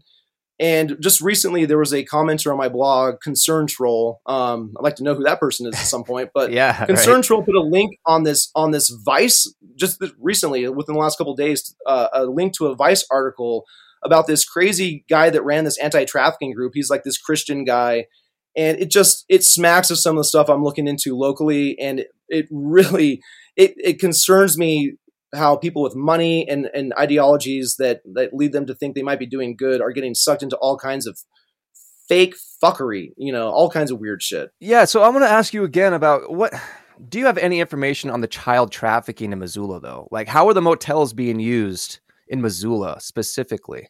Is that occurring in Montana? Um, everywhere, and it's just the, the the way that it's occurring is that people are moved too quickly for law enforcement to ever catch up, and so they're just constantly um, on the move. Wow. Okay. Yeah, these motels these motels are part of a circuit, and you know people operate. Um, a lot of the the homeless like that I interacted with, a lot of them were locals, year round homeless folks, but. I also understood different populations, and there were the quote unquote transients that would come through in the warmer months um, you would get a sense of some of the people that were potentially having girls that they were controlling. Uh, I mean, you you would see this stuff to to a certain extent, um, and young men and young boys as well. There were some young indigenous guys that you know I would hear stories of them being picked up in limos from time to time. Jesus. And uh, one of my my worries is that some of these remote parts of Montana are being accessed by people with money more and more. Uh, glamping, so you can go up to like you know Paws Up Ranch, and that's a nice like fancy place to go for celebrities. Um, landing a small plane in, in, a remote part of Montana is also becoming more popular for people with money. Uh, so it's just what I what I get concerned about with human trafficking and what I know is that uh, the Missoula County Sheriff's Office, right? They have a chaplain by the name of Lowell Hochhalter. His lifeguard group um, is family run. He just got 20 grand as a gift from the Gianforte, uh, gov- from our governor. So part oh of his salary. God. Wow. Um, he got a half million dollars to buy this piece of property in the Bitterroot called the Lighthouse at Crooked Tree Ranch. And, you know, I don't know what these people are actually up to. Whether or not victims are being helped, I don't know my sources tell me that they are what's they're not really doing much um, in terms of what they say they're doing and getting donations for. What is this lifeguard thing? What's that? What's the purpose of him building that ranch or whatever? So, from my perspective, a lot of it's political cover for our governor. So, our governor, uh, Greg Gianforte, he's an outsider. Uh, he's not a Montanan. He's a billionaire. Um, so whether or not he's from New York or uh, New Jersey, I think uh, Right Technologies was the tech company he sold to, to get his money. He also got physically aggressive with a reporter before he was elected, and the Montana was like, "Yeah, he body slammed that guy." yeah, and Montana was like, "Fuck yeah, that's awesome. We're, we do not like the media. They're a bunch of violence. Let's bring this guy on." yeah, so we elected him. Um, it's it's hilarious, but uh, you know, they they um partnered with Town Pump.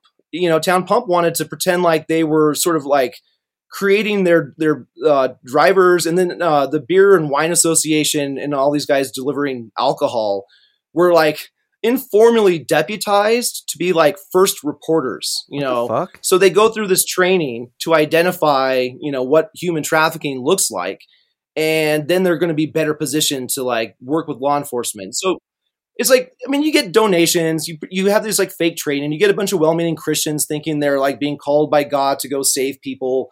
Uh, I've heard that Lowell, like back in the day, would go to like Super Bowl parking lots trying to like you know find the sex trafficking victims and save them, you know.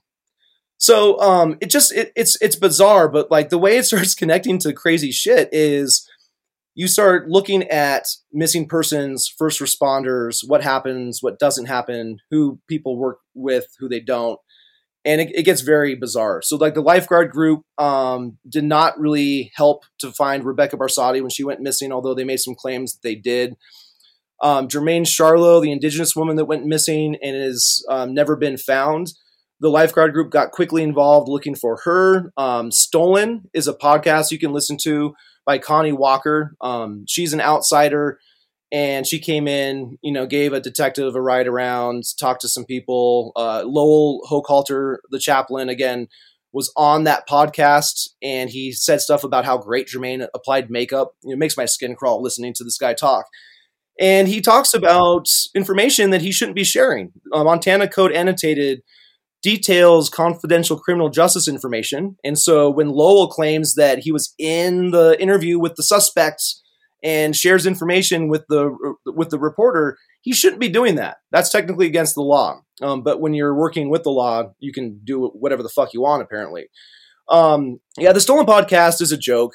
Um, you can listen to it. I definitely recommend people listening to it. You can hear how Detective Guy Baker, um, someone I'm very interested in, um, decides the FBI dogs are the dogs to go search the property of the ex boyfriend instead of the Missoula County Sheriff's dogs.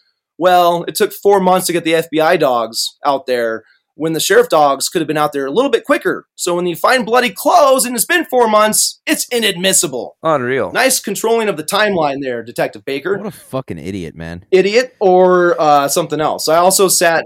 Uh, yeah. I, uh, I sat in a murder trial. So Lee Nelson is a well-known homeless man. He was uh, bludgeoned to death in broad daylight on November twentieth, two thousand twenty. And I spent the first two weeks um, of was it this year? I think it was this year. Yeah, in the murder trial of Charles Covey and I watched the public defenders of Charles Covey essentially put Detective Guy Baker on the stand because he ran such a shitty investigation. Um, he directed it towards someone, but by doing that, he directed it away from others. And so, um, yeah, no, it's it's interesting what what might be uh, happening. But um, with with missing persons and Jermain Charlo, I actually I've had some success in being a, a thorn in the side of people that just do things I think to shut me up. Uh, my kids' school, for example, Target Range, um, they used to play the Stolen podcast. And kids, the my oldest, this was I think he was in sixth or seventh grade. Um, can't remember the specific grade, but um, listen to it, and then you kind of like get to like you know figure out for yourself, ask some questions about it, and I think they even had Detective Guy Baker and or Lowell there as part of like a talking to the kids uh, in previous um, showing of the or playing of the podcast. And so I, I talked to some administrators and I said, hey, um, if you guys do that again, because I have some kids coming up and to, they're going to get to that grade, I'm like, if you want to have a panel, you should have me alongside Detective Guy Baker and Lowell Hochhalter. And then we'll have a real fun conversation about the Jermain Charlo case. Exactly. Um, we'll uh, we'll we'll see what what kind of awkward situations can be created. Um, so they don't just, they don't play that podcast anymore uh, for the kids at Target Range, and I've gone to the University of Montana I've chatted with the the director of the Native American department. I'm just like, listen to that podcast again and listen to how Lowell talks about makeup and Jermain's face, and tell me how you feel in your stomach. You know. Um, and I just want to throw some uh, some statistics really quick. Yep. So I was looking. Um, so currently in Montana, there are 170 missing people in Montana's missing persons database. 109 yep. of them have been missing for longer than one year. 61 for less than a year, and 45 of them are indigenous yeah, people. Yeah. So I'm glad you mentioned that. Actually, um, it, it, let me pop over to Sean's case really quickly because um, what I didn't know, you know, when I first started covering his case and looking into it, I mentioned I didn't know why he went to Montana. He was following an indigenous woman, a girlfriend, Okay, so uh, he, and he didn't come to Missoula to be homeless. He came uh, to the Flathead area to enact what he wanted to do, which is because he had been taking some business classes, accounting classes. He uh, wanted to open a restaurant or work in you know the food industry somehow, food truck maybe. So he had a girlfriend who was indigenous. Um, the girl, the girlfriend had a young girl, I think, a daughter and so, and Sean had a daughter um, in Denver who turned 18, graduated high school. And that's one of the reasons why he left is because now that she had graduated, you know, he kind of was like, I'm going to do what I want to do. And so when uh, when the family told me this, when I learned this for the first time this summer, uh, I was like, okay. My my gut feeling was that Sean came to the Flathead. Uh, he was on the res, and he saw something. Like he saw something that was operating on on the res level that impacted not just his girlfriend, but maybe that that little girl. And Sean was not the kind of person I've come to understand that would keep his mouth shut about it. Um, like he he wouldn't he wouldn't turn his back on something. And so he ended up at the homeless shelter and he was working at Sun Mountain Sports. They make golf bags. I actually worked there briefly many, many years ago. But uh, you know, I went and talked to the manager uh, who was quoted in some of the articles at the time, and and he was telling me that Sean would get there on time even if he was hungover. And you know, I, I just got a sense of who Sean was as a person, and I'm I'm firmly convinced that um, that he knew or saw something and mouthed off or said something to the wrong person and made himself a target. But um, what's happening on the reservations in Montana is so fucking awful. Uh, there was a Showtime documentary. Cheryl Horn, I think, was one of the people interviewed in that. Um, they, I think, if that's the person I was thinking of, she was given a, a job at the state level, and I think she may have left that job because they're so clever at narrative control. Uh, you might get a job, and that might be how they actually lure you into something that um, will, will limit what you can do. Um, and so the the situation in Montana is is really it's, it's awful. It's deplorable. And up in uh, Flathead, so so Flathead County, the sheriff's office or the, was the county commissioners have pulled out of some kind of um, public funding of uh, reservation courts, I believe. Um, it, it, you know there there might be some things I'm I'm slightly mistaken on, but uh, when you look at Western Montana, uh, there's a lot of weird, crazy stuff that, that's going on, and it impacts the ability to to have a actual criminal justice system. I mean, if you don't have investigators, you can't you can't do much, right? Yeah. And so and and people are smart. They know what they can get get away with. One of the reasons I left my job at the Poverello Center and I left it way back in 2015, uh, 2016. It was, it was like uh, February of 2016, I think, is when I left. It's because people on the streets, um, when I would uh, have challenging interactions and I would need to potentially uh, have law enforcement back me up. There were times where I would be like, you know, hey, if this keeps on happening, you know, by this business, they're going to call 911 or I might have to call 911. And I increasingly got responses like, go ahead, Travis, they're not going to do anything. The jail doesn't want us, the ER doesn't want us. And they were right. And I, I mean, I I'm pretty sure I mentioned this on, on Sam's show that like this sense of anarchy was, was starting to develop back then. And, uh, you know, it's just like the, the veneer of, on the surface of having a functioning criminal justice system is there for the tourists and it's there for the college students and it's there for people to think that like it still exists. Right. Um, but it's it, it, it doesn't exist. Like, and you don't Yeah. have to go very far now to scrape behind the the scenes and see all this crazy crazy stuff. And something you touched on in your articles, and you know, something I've been thinking is, it's it's just like nature. You know, like the predators are going to go in the areas where they can be the most successful. And there's the exact same situation that's been building in Montana for a long time. Like people are going to test and push boundaries. You start to get a feel and a sense um, as a you know if you were to come in as, as someone who wanted to be successful as a predator that this is a good place to be this is a good place to set up shop there's a lot of workarounds there's a lot of space yep. in between areas where there's humans so there there's a lot less oversight just in general and the oversight you do get is totally focused in the wrong direction because it's all focused on the business coming Corporate, in like corporate, the prison corporate, system is a corporate, man. joke Yep. the it- yeah and and so like here i am thinking well yeah we're it, more and more people are just going to be stacking up this region I went to city so council. frustrated. Oh, go ahead. Well, I was just going to point out. Uh, I, I went to city council recently, and this is um, part of my kind of legal issues. But um, I wanted to go in person so that I could show the book by John Coston called "To Kill and Kill Again." So back in the '70s, I think it's Wayne Nance was our ser- serial killer, and Wayne Nance um, was able to uh, get get away with stuff because um, sheriff's offices were not sharing information. So uh, Hamilton um, or somewhere down in Ravalli County, I think, is a few of his kills, and it ended up being a citizen ended up killing Wayne Nance, and so like he was never caught, he was he was killed, and they were never able to to figure out how many kills he actually had. Um, I, I, I was bringing the book though because I wanted to tell city council that uh, we potentially had a similar situation where when I talk to some of my private security contacts, they're telling me they think there's a serial killer, and there are multiple bodies that um, I haven't written about uh, because I don't know if it's safe to. Um, but some of the people I'm talking to are like, and none of these are making headlines. None of them are making headlines, but Man. um, you know, one of the one of the young men that went missing. Yeah, well, Joey Thompson. Joey Thompson went missing um, in April of this year, and then he showed up dead in Mineral County in the Clark Fork River. So the same river where Rebecca Barsotti was found dead. spooky Um, Joey Thompson has gotten the attention of the smiley face people that are uh, Wow. the, the researchers. So some of the Yeah, yeah. researchers that are looking at the pattern of young men that go missing and then show up dead in water. Um, Joey Thompson kind of fit some of that those pattern you know check marks right. Was there a smiley face nearby?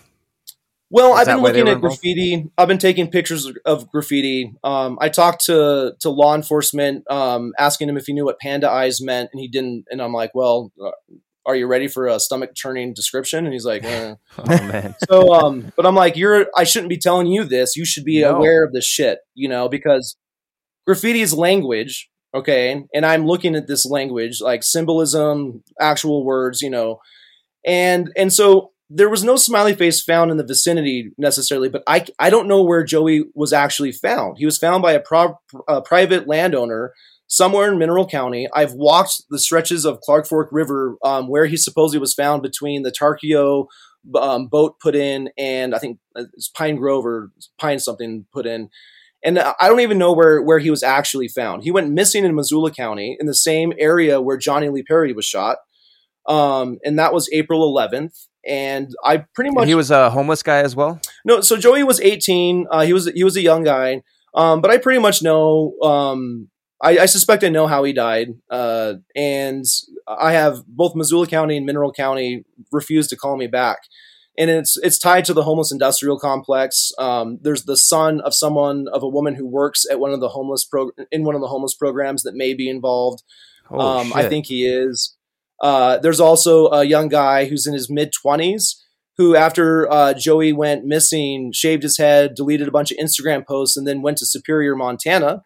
Um, and I have multiple sources that tell me he's selling guns to teenagers, including a woman who I'm friends with because of a Higherside Chat meetup that I had. Oh so God, because dude. of synchronicities, I'm I, I met this uh, this great great woman who's uh she has kids kind of my age, and we're we both went through a divorce, but um she has a 16 year old kid, and before I went on my little road trip, I was talking to her, and she's like, "Travis, my kid just bought a gun." You know, I'm like, "What?"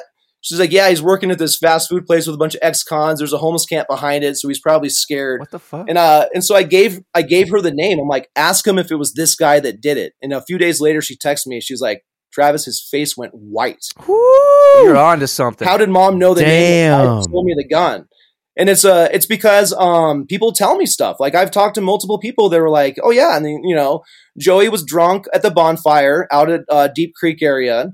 Um, was going on a beer run with these two guys. Didn't didn't put money up. There may have been a girl involved that he was like, you know, getting getting friendly with, and so you know he was cold clocked or something, left out there. Um, these two guys go back to the bonfire for 10 minutes, disappear, but then they leave again. Everyone hears gunshots, you know, uh, like a few minutes after that. And he shows up in the river. Um, of course, the cops are saying there was no bullet holes in him or anything, but um, it's it's completely insane. And uh, because it's So convenient when the coroner is the sheriff. Yeah, I'm not saying that's the situation. in his two but- counties. He went disappearing in Missoula, and then he showed up in Mineral County. And so I, I um, Ryan Funk, the sheriff, I talked to him in person about this case because I was I, I go to Mineral County every once in a while to to do my little public comment thing for them because I'm so much fun. I just want to share the. Share the story, bring people. um, and uh, but I talked to Ryan directly. I'm just like, where was he found? He's like, you need to talk to Missoula. Um, they're the one. They're the jurisdiction. But they're not talking investigating it. I'm like, Mm. I've left messages and they won't call me back.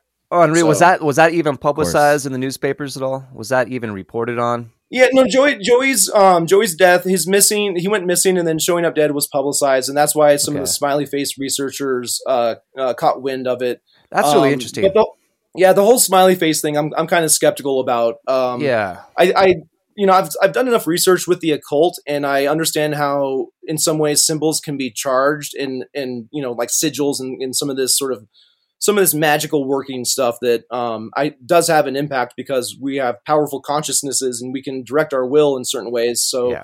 I believe that there is an impact when people are doing this stuff and. Now that uh, media has charged the smiley face enough with you know comic books and all this all all these things, it's a it's a self perpetuating phenomenon now, and so it doesn't have to be directly part of a a cell that might be operating in an area.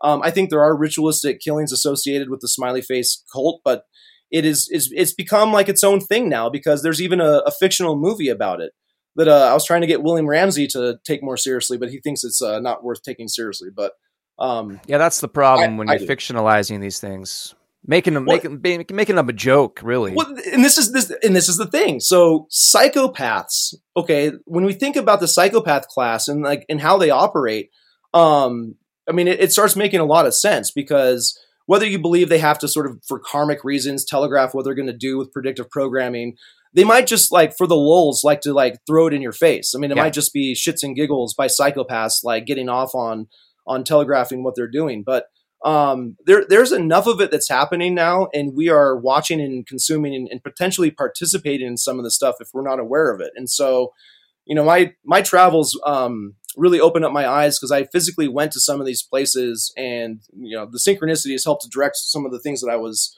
thinking about. And the smiley face stuff, I'm convinced there is something that has to do with water and spiritually polluting water for some effect that's that's happening. Um, and water has been fucking with me for months now. Well, we need to get to Kevin Leno. I want to talk about Kevin Leno because you brought him up and we haven't finished out with him yet. So let's talk about Kevin Leno. Oh, okay, yeah. So, let, so um, I'll, I'll kind of summarize this as, as quickly as I can um, because the the role that I had was beneficial for law enforcement because I worked at the Poverello Center and I, I knew the Reserve Street area. Um, I had actually had this guy that was uh, I could t- talk forever about his particular situation, but um, God told him to go live out there, and he ended up having a medical situation and has a, a person who is his payee who would give him his money on a consistent basis. And so, because she didn't want to go out to the homeless camps, I offered to hand deliver the, the money to this guy. And so, for me, it was a chance to get the money out to him and help him, but also I would go and talk to other people living out in that area. And so, on this day when a um, a body was found in the river out in this area, I was trying to go to deliver the money and I ended up getting stopped by some people that were behind one of the stores along Mullan Road as you're kind of going towards Reserve Street. And one of them was the girlfriend of uh, Barry, uh, Gilbert Barry. I can't remember his full name. Jack Gilbert. Gilbert Berry. Yeah. Uh, the the person who had just been found, and so um, the woman was able to give me specific information about like cigarettes being put out on him and something being carved into him, and uh, details that I took some notes on, wrote up a little report when I got back to the homeless shelter, and hand delivered it to the sheriff, and that helped them kind of confirm who this person was, and it was the, the situation with that was just kind of insane because um, you know I, I worked closely with law enforcement and I knew enough people on the street that there were I think three different chances for them to catch Kevin Leno in Missoula and they failed to catch him. Like the downtown police officer I spoke directly with um, had been told that this guy Kevin Leno was at Kiwanis Park beating one of his pit bulls and he didn't want to do anything about it. He thought it was just hearsay. Um, another homeless guy knew the apartment that Kevin Leno's friend was like letting him hide out in, and the cops didn't take him seriously. And the woman that worked at the bus station saw their vehicle before they hit the road. And so um, this really kind of freaked me out a bit because I found out later as I was talking to the girlfriend that one of Kevin's uh, friends, because he was sort of like the he, he was the oldest guy with a bunch of street kids, um, almost like running this little street gang, right? And so one of his little uh, stay behind street punks was listening to me, and I was worried that like I had been identified as giving information to law enforcement, and so Wow. and then he still had people in town, and I was already on going on vacation, right? Uh, to Colorado Springs, which could you could have your own episode on just that place. But um, I decided to leave a few days earlier.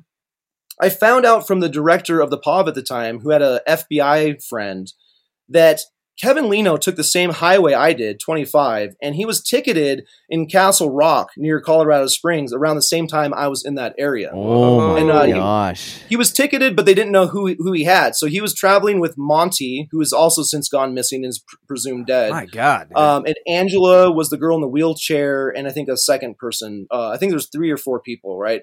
But he, the this crew ended up making it all the way to Louisiana before Kevin Leno was finally arrested. Um, he was he was convicted, and I think he's in a, a prison in, in Massachusetts now. Um, you know, but that was like one of several kind of serious situations, you know, legally that I got involved with because you know the, the homeless shelters are uh, potential pass throughs for for people that are on the run from other states. You know, um, Easily. there's definitely that kind of crazy stuff that that happens. But So you spoke you spoke to the FBI directly about Kevin Leno? no, no, my my director uh, of the POV, her name is Erin. She's now in a high level city position. Um, because she knows uh, when to say stuff and when not to say stuff, unlike me. But uh, Erin's, No Erin's filter. friend was a she she knew the FBI agent that uh, in the region that was involved, and so that's how she was able to tell me be careful because she knew I was worried about it and like they had been ticketed, you know, right right there um, in that area. And I actually. I talked to some people flying a sign out in I think it was Manitou Springs, and I asked them if if the cop presence had been heavy, and they said, "Oh yeah, there's you know police like going you know tent to tent asking asking around about these people." Damn, I would say So that's it was- it was a pretty- near miss. You know what I? I would, I would go so, I would go that Dude, far. he was Yeah. chasing you, man. Woo. Yeah. Well, now now that um now that we're gonna get Jesus involved really quickly here at the end, um, it's okay because I think that I got some spiritual protection. Um, and that's in part because Jesus comes into this synchronicity, which I, I think is the biggest synchronicity ever. Um, Greg Carlwood at the Higherside Chat, man, I am such a I'm such an idiot sometimes. I, I was a little too confident in trying to get his attention, and uh, I, I I was talking some shit on Christopher Knowles, I think, and so Ooh. I ended up losing that opportunity. But um, if you guys want to hear really quickly, I'll tell you about the synchronicity Yeah, go ahead. because Absolutely. um, right. So Sean uh, was assaulted and, and put into a coma. Essentially, he was rendered unconscious. Um, and so because he was he was still on life support when he was in the hospital, but. uh, I get a text message from Sean's sister. Uh, it was probably maybe a year um, after after Sean died, and they're like, "Travis, watch the movie Dogma as soon as you can. Watch the movie Dogma." I'm like, oh, okay, I'll try. And uh, and I knew a little bit about the family's role in this movie. Um, so Sean's dad actually owned the church in Pittsburgh where uh, Dogma had some scenes filmed. And and so that's why there's a picture of Sean and Salma Hayek and Sean and Janeane Garofalo and stuff. And I was going to ask Oh. about that. yeah, yeah, and so that's why there's some like famous people next to like this like you know guy that you know became homeless in, in Montana and, and died up here, and so, um, but the reason why they watched the movie, Sean's Sean's family rewatched this movie, is because Chris Rock was slapped by Will Smith, okay, and for some reason they're like, oh, we should watch movie Dogma again because you know mom and dad like really involved when the movie was being filmed. Kevin Smith had a hard time finding a, a church that would allow him to you know, bring in Buddy Christ and George Carlin and all this stuff. And and so um, they decide to watch the movie, and the the synchronicity happens like ten minutes in, right? So in the church that's supposed to be in Chicago, but it's in Pittsburgh. Um, and this is after the opening of the movie where God incarnates as a homeless man and is put into a coma uh, by three kids with the hockey sticks. Okay.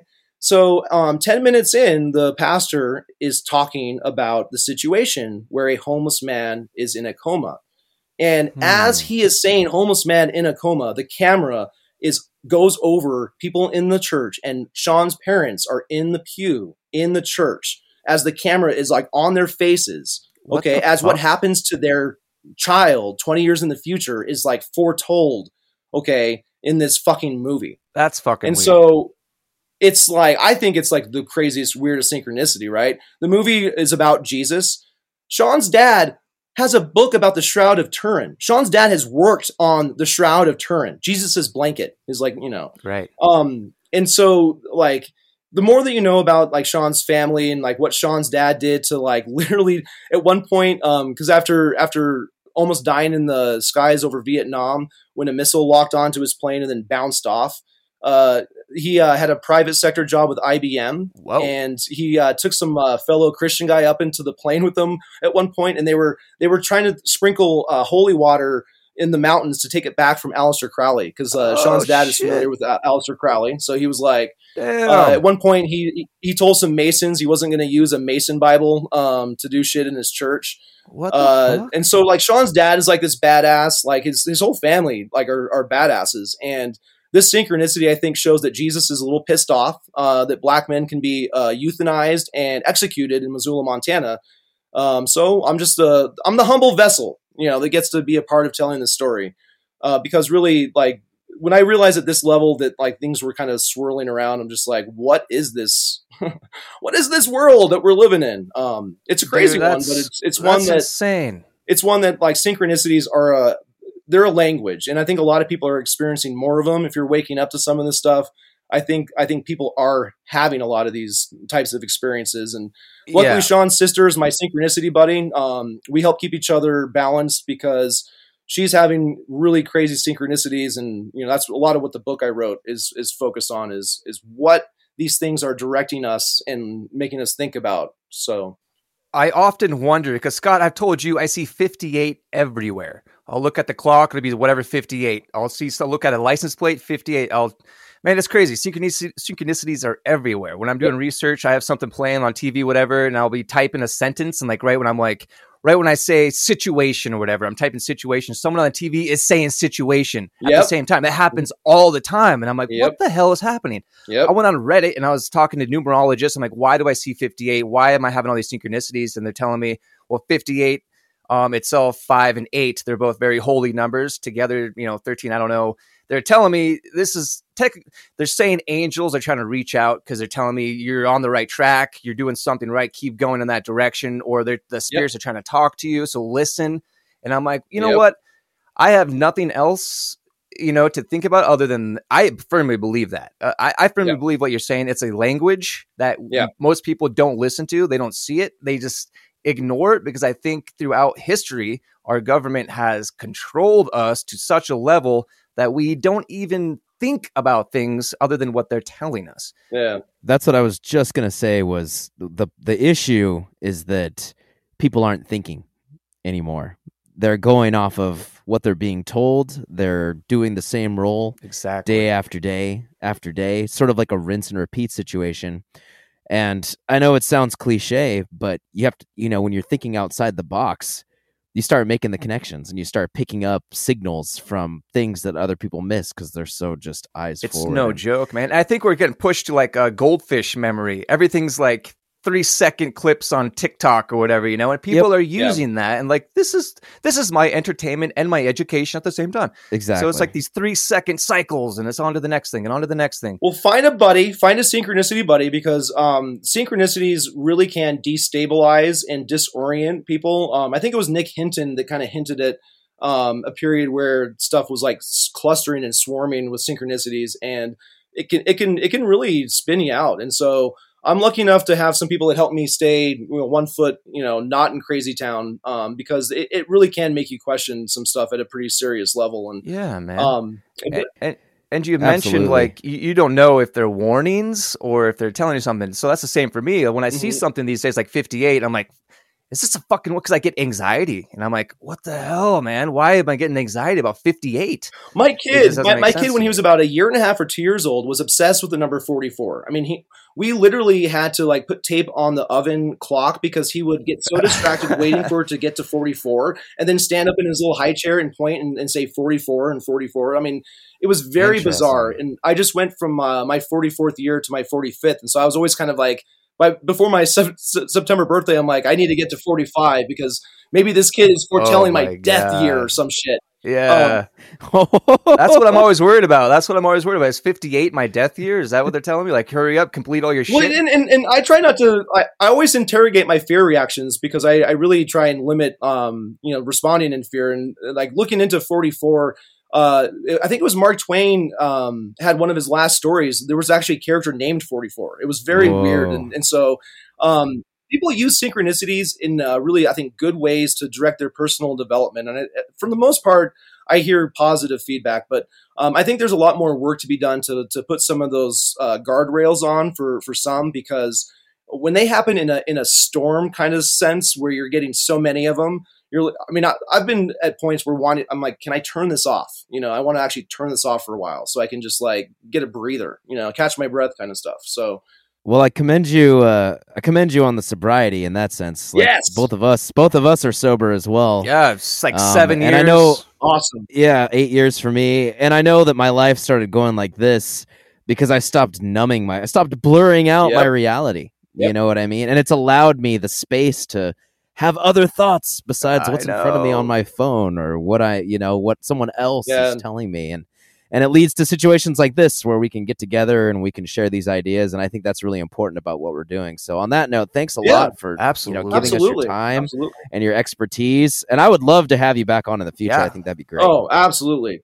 Yeah, because even even the way I became um, not a, a box wine guzzler um, has has to do with sort of synchronicities, and um, and Sean Sean struggled with alcohol, and so did our mayor. And so one of the things that actually ties all three of us, three of us together is the role of alcohol. And so I'm uh, I'm blessed that I've been able to step aside from being a just constant box wine guzzler, becoming that cliche of like having to be the tortured artist. Mm. You know that nozzle. I've just been there. The tortured ugh. artist, So- man. I've been there. I'm an artist too, and Scott. We're both musicians as well, and Yeah. Awesome. Synchronicities. Well, let's do this again sometime. If uh, at an undisclosed location, I might be in a bunker or something. You know, acting all uh, fuck, dude. loaded. But yeah, yeah. I'm willing to travel to a bunker. I would love to do a show in a bunker. That'd be awesome. Absolutely. Well, we'll reach out to you. And for our listeners, just thanks a lot for tuning in. Uh, this has been kind of a different episode than what we normally do, but it's been a fantastic episode, and that we're sharing. We're all sharing this some is truth. This is and thank you to Travis for stopping by. Make sure you uh, Thank you. like, share, and subscribe us wherever you consume your podcasts. Feel free to email us at paranaughtica at gmail.com. And just make sure you're stopping by for these these nuggets of reality because we'll be here to give you a dose from Cool. time to time. Absolutely. And Travis Mateer, why don't you go ahead? Uh, where can people find you? Yeah, so I'll still be updating Zoomchron. That's Z O O M C H R O N. Uh, I'm old enough that I have a Yahoo email account, so I'm still uh, Will Skink, uh, W I L L S K I N K at Yahoo. Um, and those are the, the quickest ways to check out my content and to get in contact with me. Things might be changing a bit though as I get on the road, but um, I will still be having a presence online in some capacity. So Awesome. Awesome. Travis, well, thank Travis, you so much. Thanks man. a lot for being here. Coop, as always, great job, man. Thanks Scott, for being here. And I'm going to go ahead here. and thank myself for being here as well. Pat yourself on the to all- back. I'm going to pat myself on the back real quick. But yeah, thank you guys. And tune in, tune in next week for another episode, of the Paranaughtica Absolutely. podcast. Thanks, everyone fears.